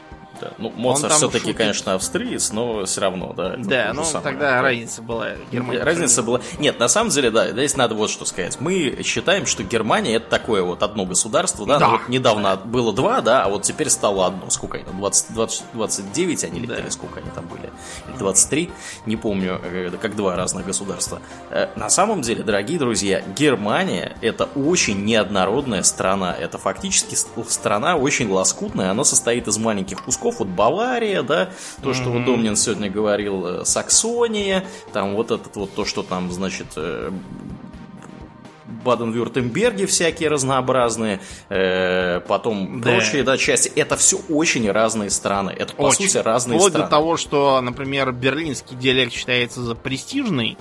Это вот то, что вы думаете, немецкие все эти... там, Стандартный немецкий. Райн, Раух, да? Мгм. А, скажем, э, саксонский диалект, такой, который считается таким размазанным и мягким, он такой как бы малопрестижный считается. Мгм. Вот. И по этой причине у них, да, периодически бывают э, всякие в Бундестаге разборы про то, э, когда кто-нибудь из э, депутатов начинает говорить демонстративно на своем языке, Мгм. Все остальные тоже демонстративно говорят на своем, так сказать, чтобы он заткнулся и Да. перешел обратно на Хохдойч. Да. Потому что если мы так все будем говорить, никто никого не поймет. Хохдойч для того и был придуман. Так же, как э, русский литературный был во многом создан в первой половине 20 века, чтобы всех грамотными сделать и не разбираться с тем Мгм. странным диалектом, который в данной местности есть. Да, ну, собственно, родоначальником высокого немецкого считается Гёте. Да, ну как у нас Пушкин считается Да, родоначальником литературного именно, русского. Именно так. Ты снял с языка, я хотел этим продолжить. Да. мно- много кто, да, много где. Да, то есть э, очень, это очень-очень разные страны со своими вариантами немецкого языка, со своими традициями, со своими обычаями. И, например, та же самая Бавария, она очень сильно похожа, она больше похожа на Австрию, чем на, э, например, на Так север и есть. Да, потому что они просто, это просто вот они рядом находятся друг с другом. Ну вот простейший вопрос, да, как э, в Германии об- обычно на Hochdeutsch здороваются? Guten Tag. Guten, да, как здороваются в Австрии? Как здоровается в Баварии, я более того тебе скажу. Grüß Gott. Вот, я к тому и веду, Да, что у да. них одно и то же приветствие на да, двоих, именно такое, так. Да, Grüß Gott, то есть как бы типа Бог вас. Да. А в какой-нибудь Э. Швейцарии говорят Grüezi. Да. Ну или вот, например, э, такое блюдо, э, которое в Хохдойче называется абатстер. Так. Абатстер это из э, вот вроде литовского сыра, который в Австрии готовят, а у баварцев он называется абатста. Ага. В Хохдойче абатстер, а они говорят именно. Абатсда. С я- ярко выраженным да. И блюдо это скорее австрийское, чем немецкое, а в Баварии очень популярно. Да, да, да. Так что да, да, вот такая вот. Вот такая, да, есть. Ну, а, про севера и холода мы поговорили. Давайте к югу. У нас еще две страны осталось Мгм. южнее, значит, сегодня. Это, разумеется, Италия. Где, как известно, под э, э, оливами все едят макароны. и- Пиццу. Да, пиццу и пьют винище. Значит, с итальянцами им повезло э, с кучей оскорбительных имен, которые для них придумали англоязычные. Потому что итальянцы понаехали в США, Ага. вот, там для них сразу насочиняли. Их там называют и словцом Даго. Даго это вообще говоря как бы Диего. Оно изначально было для испанцев, но как-то переползло на итальянцев. А, Их называют также Гини. Э, Гини это как бы э, вот как гини пег, да, морская свинка, это как бы имеется в виду заморская свинка, потому что гини это некие жаркие земли за морем. То есть гини это как бы хач просто по-американски. Темнокожий, да, но не негр. А, Есть еще, вот британцы любят и современные э, американцы тоже часто употребляют УОП. Они их называют. А, э, Это, короче, у них есть такое словцо гуаппо, что означает щеголь, дэнди, как бы такой. А понаехавшие в США обычно были либо сицилийцами, либо неаполитанцами. И поэтому они говорили на своем диалекте не гуаппо, а уаппо. О. И вот это вот, да, уаппо, оно как-то уоп превратилось у, у них. Ну, и еще есть такое слово гуидо. Гуидо это как бы такое стереотипное итальянское имя, то Роберт Аспро начитал, там к главному герою представляют таких стереотипных э, боевиков мафии в качестве помощников. Мгм. Одного зовут Гавидо, а другого Нунцио. То есть такой на итальянцев сильный намек. Но э, Гуидо сейчас это не, не просто итальян, это такой, знаете, э, очень модный итальянский такой метросексуал, который пользуется всякой хренью, типа тональных кремов, да, и Мгм. чем тру, тру итальянец просто, ну, Гуидо такой. Это даже не столько уже итальянец, сколько такой стиль под них косящий. Но раньше было, да, для них словцо такое пренебрежительное. Ну, а в других ну, просто макаронники. Точно. Потому что, да, пасты всевозможные едят очень много. Разнообразных э, спагетти, спагеттони, тольятелли, каких-то там бантиков. Короче, у нас этого всего добра теперь тоже полно. Да. Вот, если не жалеть. Да, ньокки, клетки такие, да. Которые как гнотчи пишутся фактически. Хрен про- произнесешь их правильно, Ну пока, вот, да. пока не знаешь, как их произносить. не знаешь, да. Ньюки. Да, они действительно едят довольно много этого, причем такая нация в целом не толстая. Да, Что интересно. Разумеется, пиццу они тоже едят, но они в таких количествах, это раз. Вообще считается, что пицца у америкосов больше как-то идет, чем у итальянцев, собственно. Хотя блюдо, в общем, не новое и популярное, да. Да, Про Есть э, итальянцев. Ага, да-да-да. куча всяких видов, которые, например, в Америке и у нас не делают. Да. Например, есть такая пицца алла путанеска. Путанеска? Да, то есть пицца по-проститутски. Я пытался понять, откуда такое странное название. Там были какие-то дикие версии про публичные дома, где ее подавали, и про разное другое. Ну, короче, в общем, так как это называется, сами итальянцы, похоже, и не знают. Едят, да. Ну и, разумеется, едят много оливок. Оливки у них, да, популярные, всякие соленые, сырые, как, как в еду их кладут. Оливки это наше все. И, конечно, винище. Они соперничают с французами за звание главных специалистов по винищу. И действительно пьют довольно много, но при этом, опять же, пьяницами не считаются. Другие напитки у них есть. Например, виноградная водка Граппа.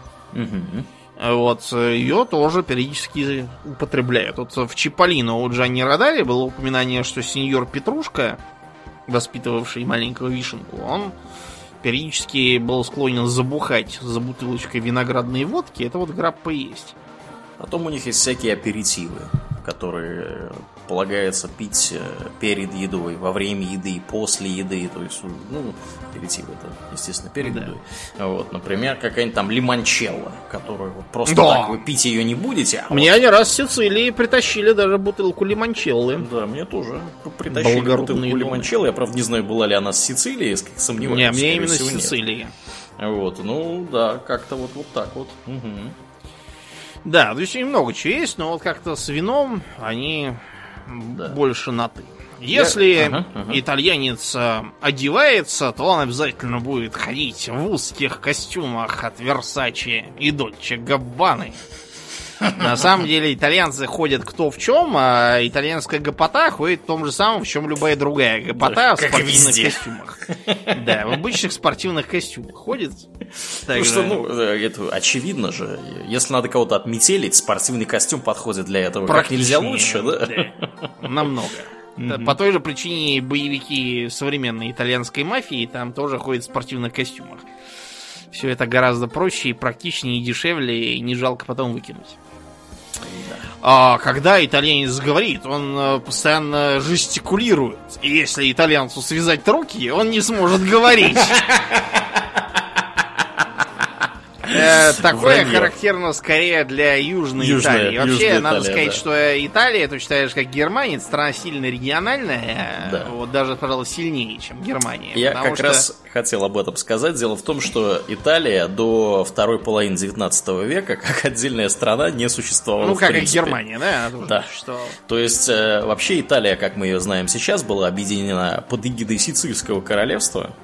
Вот, э, это был небольшой, по, по сути... Сардинского. Сардинского, извините, да, извините, Сардинского королевства. Да, да, да. Это небольшой кусок, собственно, вот, ближе к северу, да, который потом подмял под себя всех остальных.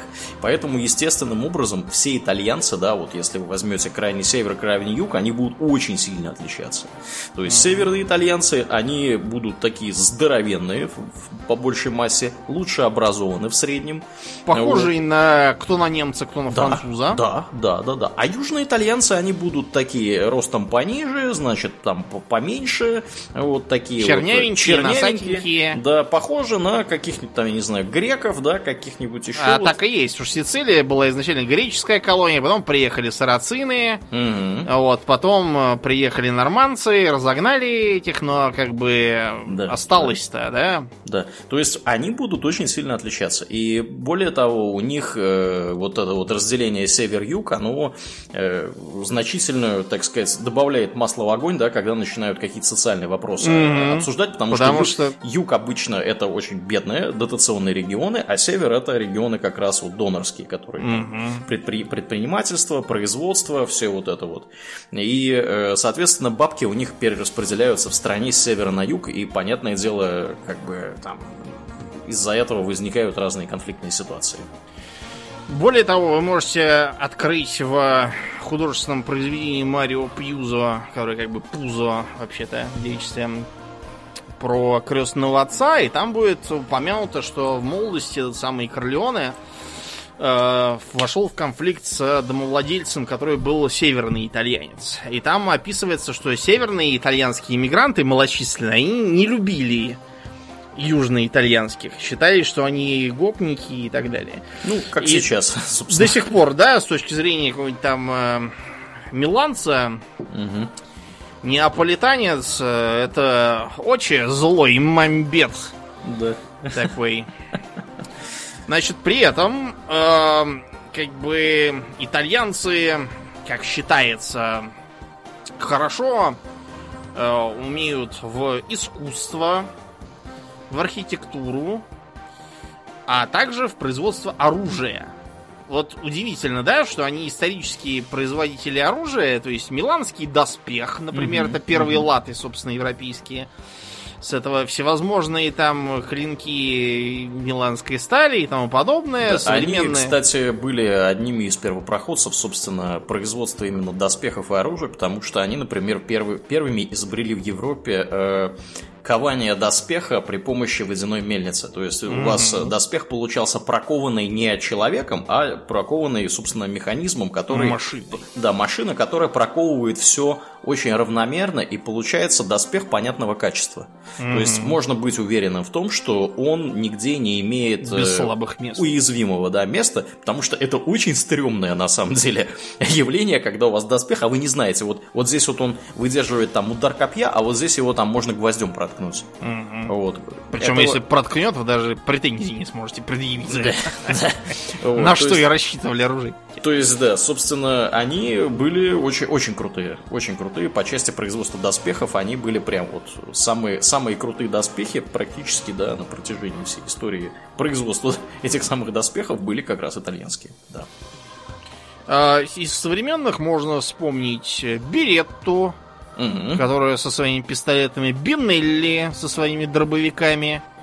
А вот там как бы все, все от э, из давних времен еще. Потом вот в э, что первый, что второй мировой, там отметился итальянский флот. Причем э, отметился в том смысле, что когда это был итальянский флот с итальянскими кораблями, то что-то ничего особенного не получалось. А вот когда э, итальянские корабли покупал кто-то другой и использовал, тогда было прям отлично, да. То есть строить они умели, да? Строить умели, пользоваться как-то считается, что у них причина похожая на французскую капитулянскую репутацию. То, что они в ходе средних веков не имели вот этого вот воинственного класса, то есть у них были кондотьеры, которые во многом войну скорее изображали, чем вели, собственно. Да, с, а... с уроков мировой художественной культуры, я думаю, до, до самого гроба буду помнить имя кондотьера Гатта Милаты, статуя которому стоит э, то ли в Венеции, то ли где-то. Так, так тебя научили? Да, так, так меня научили, что я вот теперь это с содроганием просто вспоминаю. Вот, а потом у них первая же война серьезная в качестве объединенной страны была с Эфиопией, где их надрали и выгнали, при том, что это как бы дикари и негры.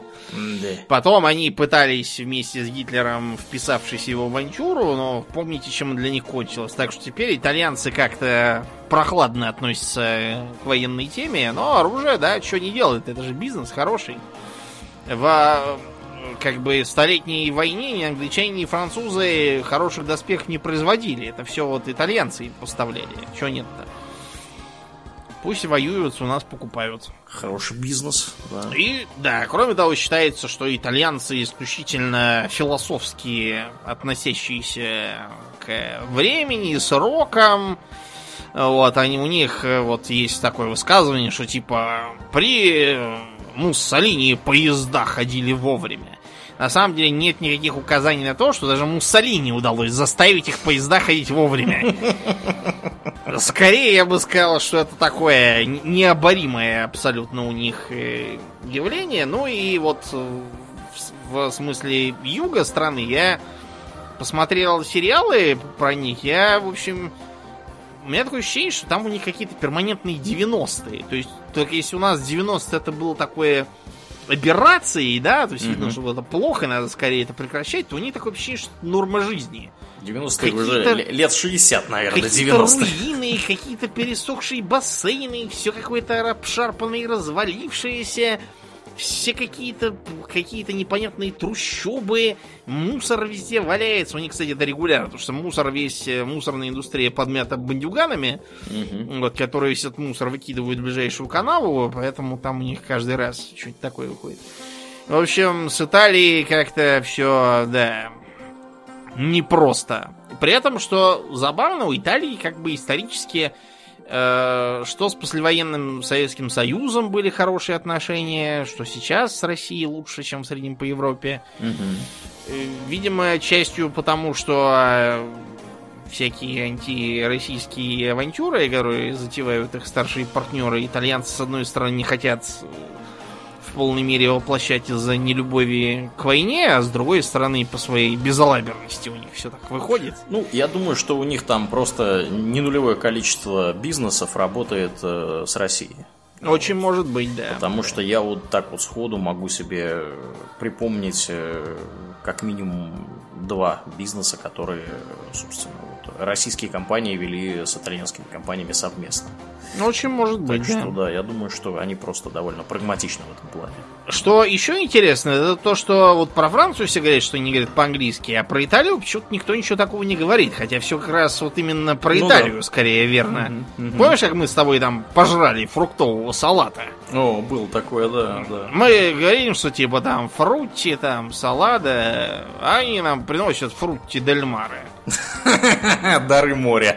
Да, который просто куча всевозможной морской живности. Ну, на самом деле, это, конечно, как бы не их косяк-то был, а косяк был нашего переводчика. Ну да, наш переводчик такой был, что надо было сразу все, все самому делать. До сих, пор, до сих пор помню, как он перевел с немецкого задняя часть зайца, вот, э, типа, рагу из задней части зайца, вот. В общем, да. Да, ну... Да, хорошо, что... Да, я, я с ним сегодня только виделся. Буквально часа два назад успел от него тоже выслушать много наставлений по жизни. Да, да. Угу. Вот, а э, юг Италии при этом имеет довольно серьезные лингвистические связи с испанским. Потому что они долгое время были оккупированы как раз Арагоном. Mm-hmm. Mm-hmm. И вот про Испанию, собственно, поговорим, чтобы сделать небольшой круг. Угу. испанцев, э, с одной стороны, как бы судьба благословила тем, что они живут в теплых, уютных условиях, а также нахапали много золота. С другой стороны, она же их побила за это. Потому что нахапание золота привело к тому, что испанцы расхотели работать. И говорят, что до сих пор работать они так и не хотят. Э, кроме того, у испанцев в художественной литературе репутация просто ужасная. Потому что какой ты не открой книгу там про корсаров да пиратов, везде главный негодяй кто? Испанцы. Испанцы и есть, да. Э, вот. Как э, писал с иронией Артур Перес Реверте, автор замечательной серии романов про капитана Латриста, я вот и сам себе приобрел в бумажном виде, что для меня редкость, и сыну своему тоже вручил. Э, цитата из него. «Послушать их историков, так мы, испанцы, воюем и порабощаем людей, движимые фанатизмом, жадностью и высокомерием. А все прочие нации грабят и гробят ближнего, продают его с потрохами или выпускают ему кишки исключительно ради торжества свободы, справедливости и прогресса». Что, в общем-то, довольно справедливо, потому что вот э, у злых и жадных испанцев, у них вот э, в их бывших колониях в Америке, у них почему-то э, вот в Венесуэле был президентом Чавес, индеец, в Боливии был президентом Моралес, индеец, что-то одни индейцы там живут. А вот у добрых англосаксов в Северной Америке индейцев осталось 3,5 человека. Всех остальных куда-то дели. И уж тем более никакие президенты им никогда не светит попасть. Как-то да так уж. вот получилось, что у злых э, все индейцы в общем целые, а у добрых что-то они куда-то пропали. Ну, этому есть объяснение, которое заключается в том, что, ну, по крайней мере, то, которое я видел, да, оно заключается в том, что э, характер колонизации в Северной Америке и в Южной Америке был немножко разный, потому что в Северной Америке нужно было работать э, кому-то, да, на сельскохозяйственных всех этих производствах, mm-hmm. да, то есть копать землю, сажать растения, и для этого прекрасно подходило местное население, поэтому его поголовно никто не истреблял. Вот. Ну и кроме того... Вместо этого была да. Да, То есть да, такое да. вроде феодализма местного. Вот, да. Ну и а, а в в Северной Америке такого не было, потому что у них там сами были с усами, и индейцы это были скорее такие опасные... Такие дикие, да. Да, дикие опасные чуваки, которые набегали и всех, все, так сказать, отрубали... Делают из вашей кожи себе штаны. Да, да делают штаны, да, из скальпов из ваших. Вот. Поэтому их э, было почтено за благо всех мочить без разбора. И, собственно, когда помнились, всех уже и перемочили, в общем, практически. Да, да. Да, такое тоже есть объяснение. Ну так вот, что у нас э, кушает э, типичный испанец? А испанец у нас кушает паэлью. Паэлью Это ест, местный, да, да, такой простенький вариант шавли. Тапасы. Да, тапас и пинчос ест. Ага. То есть это такие закусочки, которые вам в кабаках предлагают. Угу. У них есть специальное такое явление тапас-бар. Да, да. Вот, который я вот все хочу посетить Испанию и, пожалуй, я, наверное, это сделаю своей э, первой целью, вот когда кончится наконец пандемия. Угу. Я, наверное, поеду именно в Испанию. А куда? Там, э, не знаю, решу на месте. Так вот, э, как раз проявлю свои познания в испанском. Я вчера рекомендую Барселону. Ну, видимо, туда и поеду. Посмотрю на Саграду фамилию и прочие да. дела. Тем более, что вот в учебнике, который я штудирую сейчас, там все тексты, все на Барселону сворачивают, ага. проплаченное. Да. Каталонским лобби. каталонским лобби, да. Судя, правда, по названиям, которые нам даются для каталонских слов, я что-то думаю, мой испанский там никому будет нахер не нужен. Не, не, они, они говорят по-испански. Говорят, ну Проксима эстасьон в метро тебе будут говорить. Это как раз по-испански. Подъезжаем к станции, да. А, ну хорошо. А потом bueno. уже по-каталонски там вообще непонятно. Я своим друзьям вчера как раз мы в Зуме устроили конференцию, потому что мы договорились на 1 мая встретиться, но тут же mm-hmm. эпидемия, поэтому нельзя. В Зуме, короче, встретились, поговорили о всяком. Я говорю, вот тут, короче, понял, что про наркотрафиканты с Колумбианос насмотрелся и все такое. И решил, что что, зря пропадать-то изученным. И мне такие говорят, и ты теперь будешь сажать и выращивать? Мои друзья, они такие. Да, поняли тебя по-своему. По-своему. Ну так вот. Э, Скажи мне, кто твои друзья, да, я скажу тебе. Да, да, да, продолжай. Паэлью э, едят э, хамон и морсилью. Да, хамон едят. Хамон это такая местная ветчина, а jamón ibérico, да, из местного иберийского поросенка. Там два вида, один с черным копытцем, другой с белым. Черным лучше и дороже. Марсилия это такая колбаса, частью кровяная, частью из фарша. Популярна ее часто в похлебке. Надо вам сейчас сказать, что испанская кухня, она воспринимается как, во-первых, некий монолит, что неверно в еще большей степени, чем, скажем, для итальянской или французской. А во-вторых, она как бы э, сейчас, да, является такой типичной средиземноморской кухней с оливковым маслом, овощами, фруктами.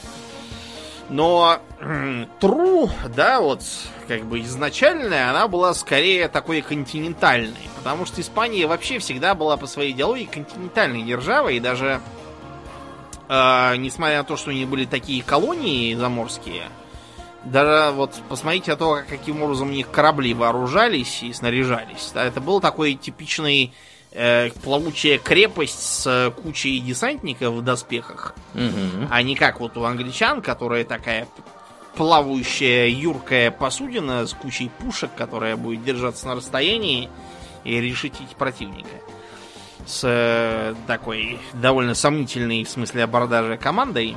Да, испанцы поскорее терцию вам захотят в бок высадить. Ну, просто что они сложились как нация в ходе войны на суше, поэтому вот так.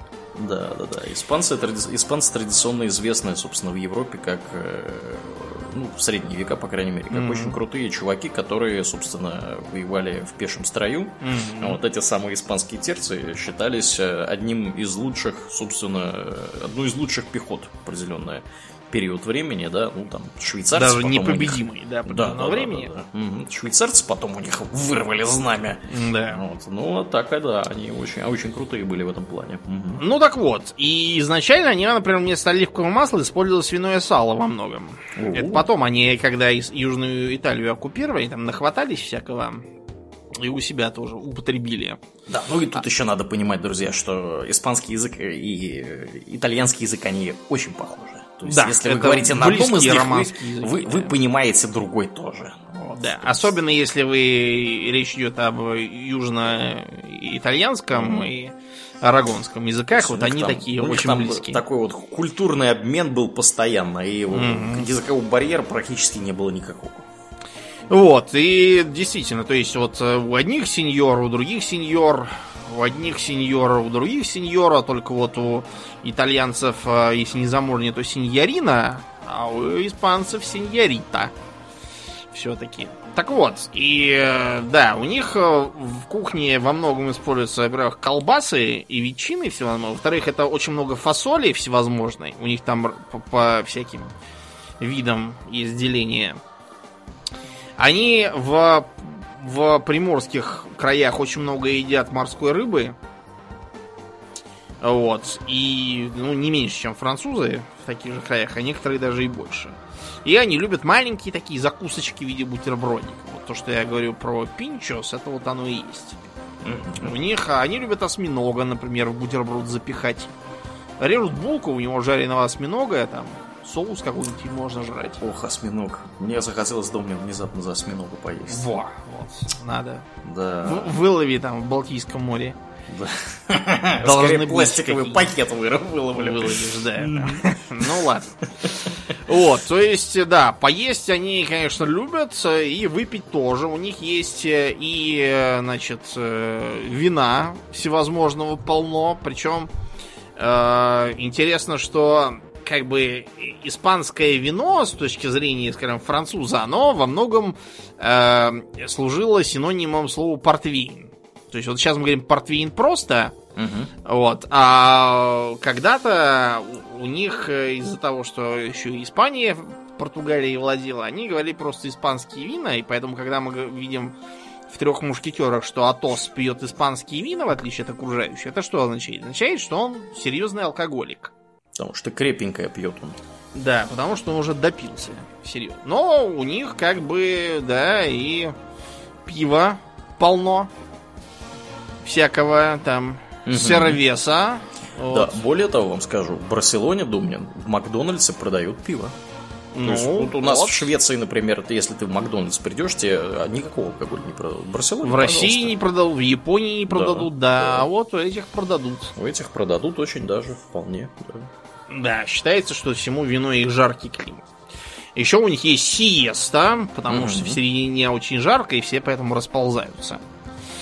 Ну, а... на самом деле, да, э, принято считать, что сиеста это потому, что они такие бездельники и не хотят работать. Но да. после того, как я в первый раз ездил в Барселону, и в единственный пока что, э, я прекрасно теперь понимаю, почему люди там устраивают сиесту, потому что, ну, в середине дня там реально настолько жарко летом, что там делать вообще ничего нельзя за пределами хорошо кондиционируемого помещения.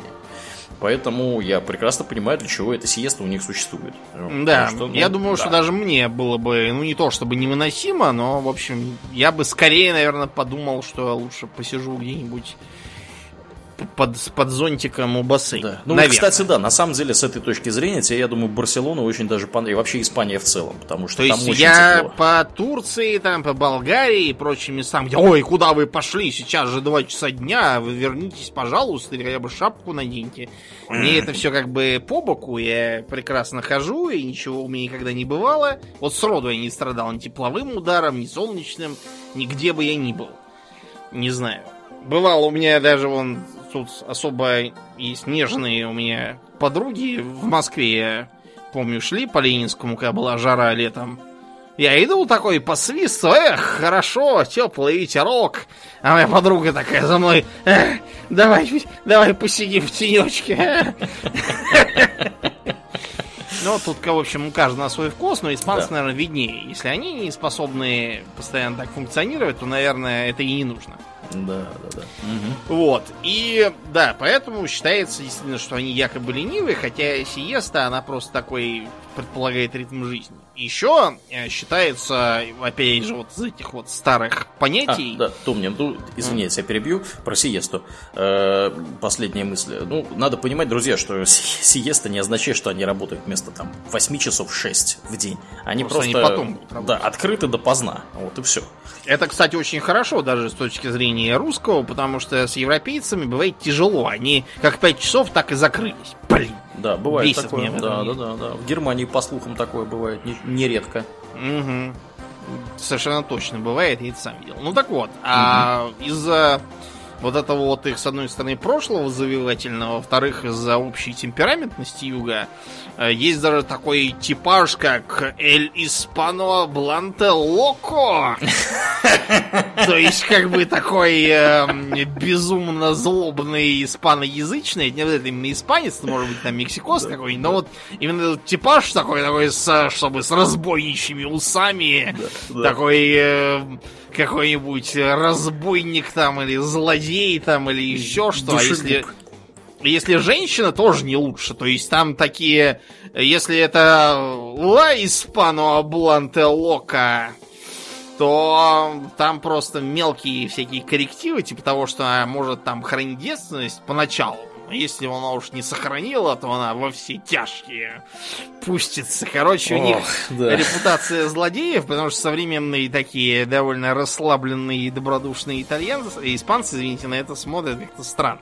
И говорят, что это не к ним, это вот к мексикосам и колумбийцам там. Они уже все свое отвоевали, хватит с них. Но у них зато есть же поистине буйные развлечения, связанные с быками.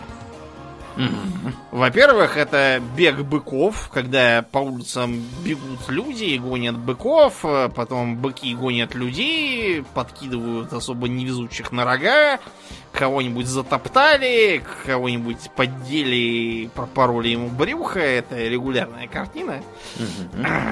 Вот. А еще у них, разумеется, есть коррида, где красной тряпкой быка а, приводят в бешенство, и он несется, чтобы сразить Тореадора, и тот в конце его убивает кинжалом. Или его самого убивает бык, если там не повезло. Если плохой Тореадор. Поэтому Тореадоры у них только хорошие, исключительно. Плохие все погибают еще в начале карьеры.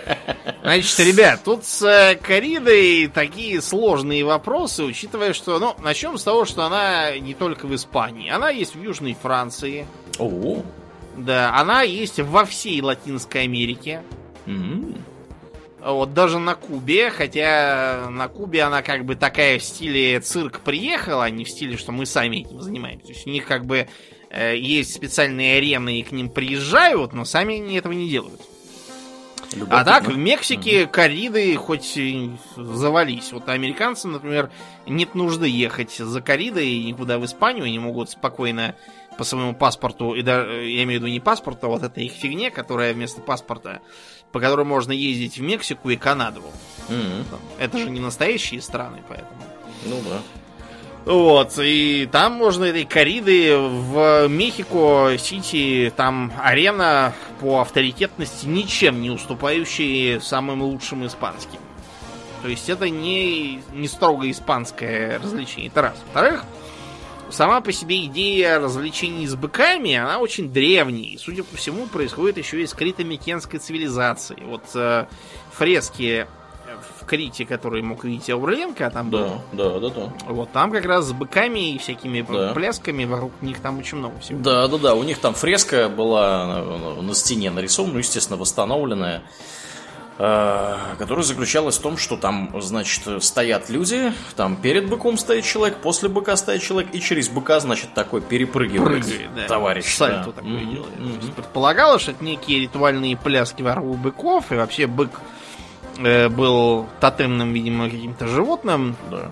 Вот, Причем ну, во, во всем Средиземноморье, поглядите, например, на того, ту же самую легенду о Минотавре. Да, Да, вот я пожалуйста. к этому, собственно, и веду. Оно не с кондачка появилось, особенно поскольку критомикенская культура была центром с точки зрения континентальных греков этого всего. Мгм. Вот они, видимо, там Минотавры и поселили. Поэтому. Да, в лабиринте.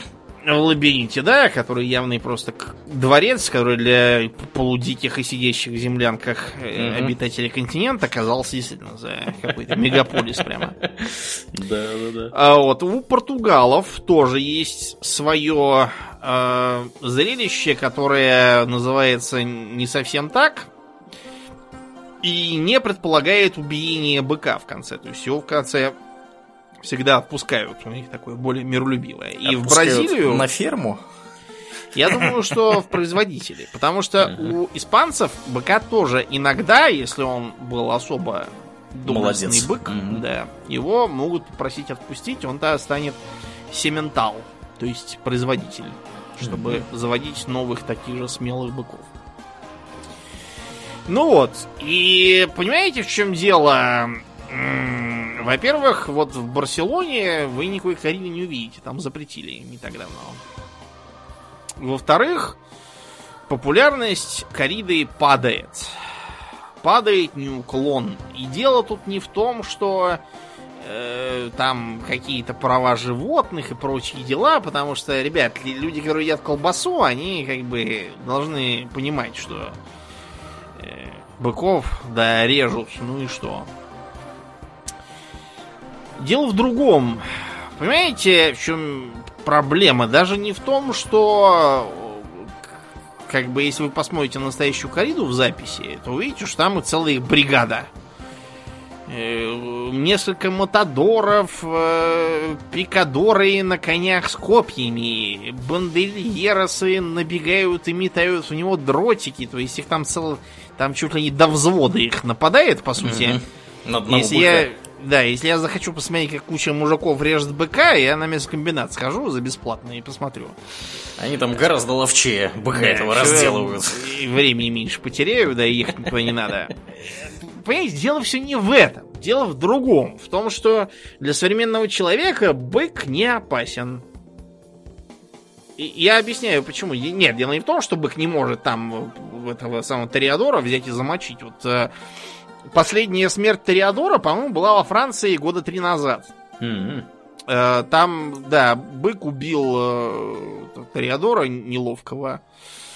За, по-моему, год до этого бык убил Тореадора в Испании.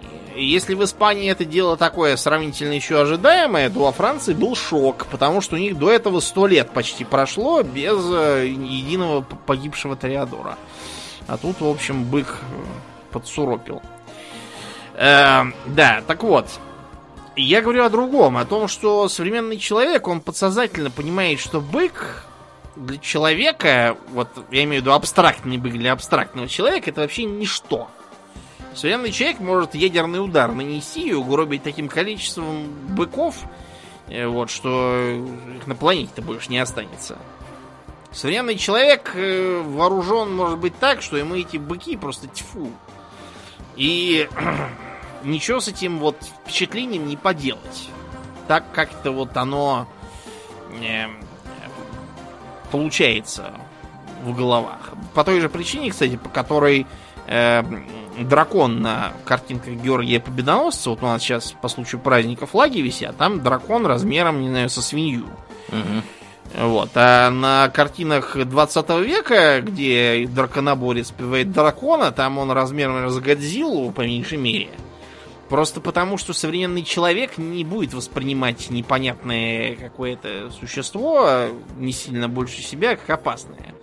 Чтобы быть опасным, надо быть размером с Московский университет, по крайней мере. Так как-то вот вышло. Поэтому и Карита постепенно будет загибаться. И дело тут опять же не в том, что там какие-то там протестанты с глупыми плакатами, а потому что, увы, ах, бег истории такой. Но у испанцам останется после этого два своих любимых развлечения, которые явно не уйдут. Во-первых, это футбол. В той же Барселоне он все, наверное, помешаны на этом футболе. Uh-huh. В Мадриде конкурирующая фирма со своим клубом Реал тоже да, сидит. Да.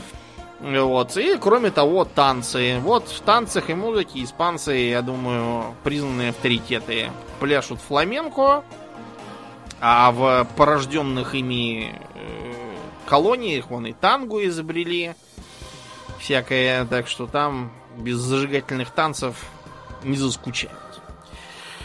И чтобы завершить, так сказать, сделав полный круг, давайте поговорим про Швецию. Да, где почему бы и нет? Так совпало, обретается наш Аурлиен, и он может нам, как корреспондент с мест, все, все стереотипы развеять. Угу. С чего начнем? Ну, давай, как вот с другими, как зовут среднего шведа? Типичного такого. Такого, знаете, карикатурного. Наверное, Юхан. Либо Юан, да, либо, либо Свен какой-нибудь. А Андерсы есть еще? Андерсы есть, да. Ну, да вот. Знаю парочку лично, да. да. А, а шведку? А шведку какая-нибудь Юанна. Mm-hmm. Как ни странно.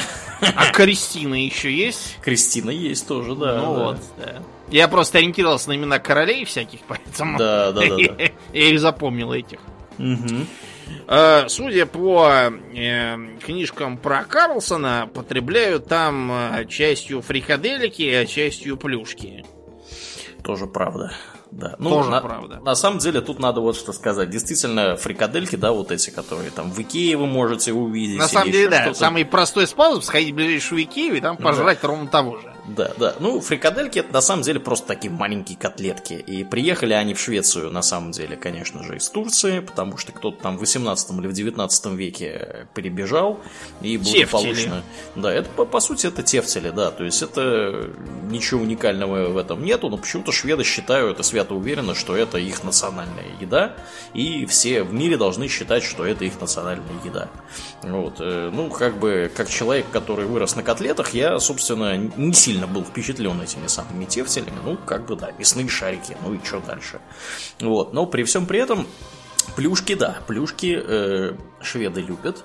Шведы вообще большие сладкоежки, потому что страна северная, да, mm-hmm. надо как-то, так сказать, обогреваться, все мы теплокровные обезьяны. И э, плюшки здесь популярны. Популярны самые разные плюшки, и есть и выпечка, и то, что называется бекельсе, это э, пирожные, по нашей классификации будут. Mm. И вот, в частности, самая известная шведская плюшка это так называемая канильбулле. Это булочка с корицей. Вот. Она обычно выглядит как такая вот, но опять же я уверен, что в Икее они есть практически повсеместно. Э, такая есть, есть. Закрученная, да. Закрученная, именно, да. Да, да, да, да, да. Cinnamon bun, то, что называется по-английски. Mm-hmm. Тоже вот. у нас синнабон сеть предлагает. Синнабон, да, да, да, вот это вот как раз оно и есть. Э, и вот эта булка, она как бы самая традиционная булка, которая, скажем так, в любое время года ее можно найти практически где угодно, в любой булочной, в любом магазине.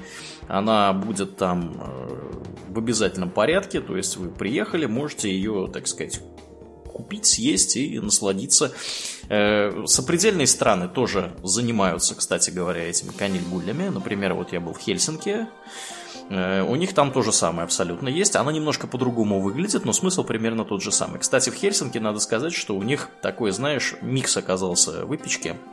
У них половина выпечки похожа на шведскую, или является непосредственно шведской, а другая половина похожа на российскую. То есть, например, э, то, что называется Александр торт, да, то есть угу. песочное пирожное, по-русски говоря. Вот в Финляндии оно есть, в Швеции его нету. Вот. А вот э, как бы, ну и, понятное дело, в России вот оно тоже имеет место быть. Ну, в то же время большой ассортимент, собственно, э, вот того, что является традиционно шведским. Также в Швеции есть сезонные булки, э, например, семла, которую едят обычно в феврале. Э, маркетологами шведскими придуман специальный день, когда нужно в обязательном порядке эту семлу поедать. Он так и называется, семладаген, то есть день семлы. Э, соответственно, эта булка, представьте себе, она такая вот булочка кругленькая, да, значит, она разрезана э, на две части, горизонтальным разрезом, то есть там есть крышечка у нее и как бы донышко. Туда в большом огромном количестве навален э, крем, и э, причем там крем, он такой, он, во-первых, воздушный, во-вторых, он со сгущенкой. И там еще миндаль может быть. Такой mm-hmm. вот привкус миндаля. Все это, соответственно, накрывается вот этой вот верхней частью булки, посыпается, э, ш, извините, не шоколадным, а, конечно же, сахарной пудрой. И вот вам, пожалуйста, это самая настоящая семла очень жирная, ее больше одной штуки, там, я не знаю, за неделю мне лично съесть очень тяжело. Вот, она супер калорийная и э, как бы она просто очень-очень тяжелая. Вот, это вот один вид э, сезонной булки. Второй вид сезонной булки, э, так называемый Люси Каттон, это булочка с шафраном. Она выглядит как восьмерка, как цифра 8. Э, вот где дырки у восьмерки, там две изюминки лежат, то есть изюминка сверху, изюминка снизу. И, соответственно, э, булочка с шафраном, она такая желтенькая, если ее разломить, да, и шафран... Как шафран. Да, собственно, как шафран и есть, да. Вот. Э, ее обычно едят на Люсию. Люсия это в середине декабря, такой религиозного характера праздник. Вот. Э, так что да, булки, с булками очень большие связанные хорошие, так сказать, воспоминания и традиции шведы очень большие сладкоежки. Они едят очень много всякой выпечки. Но при всем при том, что они как-то, я не знаю, здоровым образом жизни увлекаются и бегают все по улицам. Спортивные, да, да у них такой стереотип даже про них. Да, да, да, вот это вот, пожалуйста, это вполне соответствует действительности. Жирных шведов найти очень тяжело. Обычно, если вы идете по улице, да, где-то в Стокгольме или еще что-то, вы видите жирную персону, да. Это значит, приехал. Да, это кто-то позаехал. Типа того, да. Небось. Но, помимо вот этих вот приятных э, продуктов есть же еще и знаменитые сюрстреминг и лютифиск. Да, сюрстреминг. Э, э, в интернетах можно найти видео, где люди этот сюрсеминг пробуют. То есть они в обязательном порядке выходят на какую-нибудь открытую местность, где хорошо продуваемую со всех сторон. И, знаешь, так вот, зажав нос, начинают втыкать консервный нож, значит, в банку сюрстреминга, она начинает пениться, вот, ну, или, или не начинает, как вариант. Дальше они пытаются, зажав, так, задержать дыхание, задержав дыхание, эту банку быстро-быстро открыть и отбегают от нее. И некоторые особо слабые духом начинают при этом, значит, опустошать желудок незамедлительно, вот, э, тем же путем, каким еда попала в этот самый желудок. И, в общем, выглядит все это очень потешно. То есть сюрстрюминг это очень вонючее, наполовину, ну, тухлое и не тухлое, это называют обычно ферментированное. Ферментированная, да. да. Ферментированная рыба, fermented herring, то, что называется. Вот. Э, еда это очень-очень э, популярна за, ну, известно, да, за пределами Швеции. В самой Швеции ее практически никто не ест. То есть это развлечение для туристов, э, развлечение для людей, кто вот приехал там, я не знаю, поработать там, не знаю, несколько месяцев в Швеции. Я, честно вам скажу, я здесь уже почти 6 лет, я ни разу сюрстреминга не ел. Потому что как-то вот все не приходилось мне. Мы, мы уже, мне кажется, года три собираемся с моими друзьями купить этого самого сюрстреминга, поехать куда-нибудь, да, вот в Стокгольмском архипелаге, значит, на остров, где хорошая, так сказать, ветер, да, и всякое такое, mm-hmm. банку эту открыть и попробовать. Вот до сих пор мы этим, так сказать, не, не занялись. Вот. Гнилая рыба, да, вот, пожалуйста, есть такое дело, да, сюрстрёминг.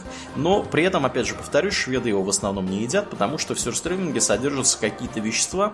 Я не помню, что конкретно там содержится. То ли синильная кислота, то ли еще что-то. То есть, если вы его много съели, вам просто может стать плохо. Даже не от того, как он пахнет, а от того, что там содержится. Там какой-то токсин. Э, ну, конечно, токсин. Это же как да. бы трупный кадаверин или путрицин. Да, да, да. Наверное. Трупный яд. Фактически. Ну, справедливости ради, это довольно слабые яды, поэтому в целом мы как э, такие полупадальщики. Да. А вы как бы, почему думаете, мы любим копченую колбаску или веленую воблу? Вот потому и любим, что мы полупадальщики изначально. Да. да, ну, но... что там дальше, Домнин, давай. Еще, э, питье-то, водка Абсолют, которую, да. собственно, можно и здесь тоже купить, но я, честно говоря, не могу понять, в чем в чем цимис водки за такие деньги, в котором можно односолодового виски опиться? Да, да, водка Абсолют действительно есть, она присутствует. Я не знаю никого, кто бы ее пил. Понятно. Продается за рубеж. Кроме как один мой русский друг, очень хороший, любит эту водку, а так нет. Я водку Абсолют вот э, вблизи, кроме магазина, видел раз. Потому что у моего батьки лет, ага. не знаю, 15 назад эта самая водка Абсолют стояла в холодильнике. Да, да, да. Стояла она там годами, и я ага. тогда водку не пил. Вот. Э, это сильно повезло моему батьке, потому что мне потом подарили бутылку рома. Я ее уже выпил, а мне с нее налил туда воды и поставил обратно. А водку Абсолют я как-то трогать не решился, она какая-то слишком помпезная, на мой вкус да, была. Да, да, да. Она э, из недешевых, скажем так. Э, ну, по российским меркам, понятное дело. Я вот честно не могу понять, в чем смысл в Россию везти чужую водку? Да, никакого. Это вот, знаешь, это у всех просто есть своя какая-то водка, да? То есть у финнов, например, Финляндия, у шведов, значит, Абсолют. Ну, Финляндия, я... по крайней мере, стоит нормальных денег, а не таких. Да, да, да. Нет, Финляндия, на самом деле, я, честно сказать, не уверен, что я помню я аккуратно скажу, помню, что я пил водку Абсолют. То есть я не исключаю, что я ее пил, я просто об этом не помню. Вот. Ну, вы поняли, он так столько пьет, что уже не помнит, да, чего он да, там да, пил, чего Нет, не у меня, пил. У меня было ровно два эпизода в жизни, когда я не помнил, э, как я дошел домой. Вот, а, Почему да. ты в одном носке находишься да. в Исландии? Да, да, да, да, да, что как твои эти люди, агрессивно тыкающие в меня э, копьями, да, собственно, из э, китовых зубов. Э, да, вот. Ну, вот абсолютно не помню. Финляндия, да, Финляндия хорошая водка. Здесь ее тоже можно купить, вполне себе. В Москве тоже можно, действительно хорошая. Да, да, да. Финляндия, она очень такая, особенно когда она холодная, прям вот мое почтение. Как в Финляндии, в общем. Да, как в Финляндии, да. Я водку так-то не пью, вот, но если уж предлагают Финляндию, я э, в хорошей атмосфере, да, и обстановке компании не откажусь, да, uh скажем прямо. Да. Угу. И что там дальше? Э, чтобы, так сказать, э, шведский колорит понять, давай поговорим про закон Янте, лагом и фику. Закон Янте. Так, напомни, название знакомое закон Янты это как бы такое вот, что не надо выделываться своим богатством э, или познаниями перед другими. Да, да, лагу. А, ну, понятно, это в связке с лагумом, понятно. Да, э, действительно, в Швеции э, в абсолют возведено понятие умеренности. То есть э, здесь все должно быть, вы должны быть э, не сильно лучше, чем другие, и не сильно хуже, чем другие. В принципе, вся социальная система, она выстроена примерно по такому принципу. То есть люди Э, которые могут до налогов зарабатывать сильно разную зарплату иметь, да, они после налогов будут получать, ну, примерно одинаковые деньги более или менее, то есть тут прогрессивная шкала налогообложения, то есть чем больше ты зарабатываешь, тем больше ты начинаешь платить налогов. То есть там, начиная с определенного уровня, ты, например, половину всех денег, которые зарабатываешь, будешь отдавать государству. Вот. За счет этого подавляющее большинство населения живет э, в среднем, так сказать, классе. Одинаково. Одинаково более-менее, то есть ездит на одинаковых машинах, машинах носят примерно одинакового ценового уровня, значит, там одежду, всякие украшения и прочее такое. Украшения, кстати, в основном люди не носят здесь. Вот. Ну, то есть люди, вот, они стараются не выделяться, и это является частью шведской культуры, то есть, в принципе, э, ну вот, да, из, из таких интересных анекдотических примеров, э, в Швеции традиционно не принято заводить занавески. То есть вы приезжаете в страну, и здесь вообще в принципе, да, вот вы куда-нибудь приехали, в Стокгольме это не очень заметно, а вот по, если куда-нибудь поедете за пределы Стокгольма, да, небольшая деревня какая-нибудь, все, все окна будут открыты. Вы можете подойти и заглянуть в окно кому-нибудь, как вот сделала одна моя подруга из Твери, вот, которая тут была у меня в гостях не так давно. Она вообще как это... Так э, вот что там, э, в окне там давай, там это чуть ли не заглядывать, там Ну, видимо, просто стоят. считается неприличным заглядывать другим в окна, вот поэтому да, и нет. Да, нет, ну здесь какая логика? Здесь логика такая, что традиционно Швеция была очень бедная страна, и, соответственно, как бы все люди жили одинаково, и более того, было даже, по-моему, запрещено эти занавески заводить, чтобы за этими занавесками никто ничего не прятал, так сказать, награбленное несправедливо, потому что все, ну, жили более-менее одинаково. Ну и, собственно, у шведов это является частью их э, культуры, э, что занавесок ни у кого нет. Вот. Если вы видите занавески в окнах у кого-то, будьте уверены, это практически наверняка какие-нибудь иммигранты приехали и здесь живут. Наркоторговцы. Лаборатория. Сербы, сербы, балканцы. Вот.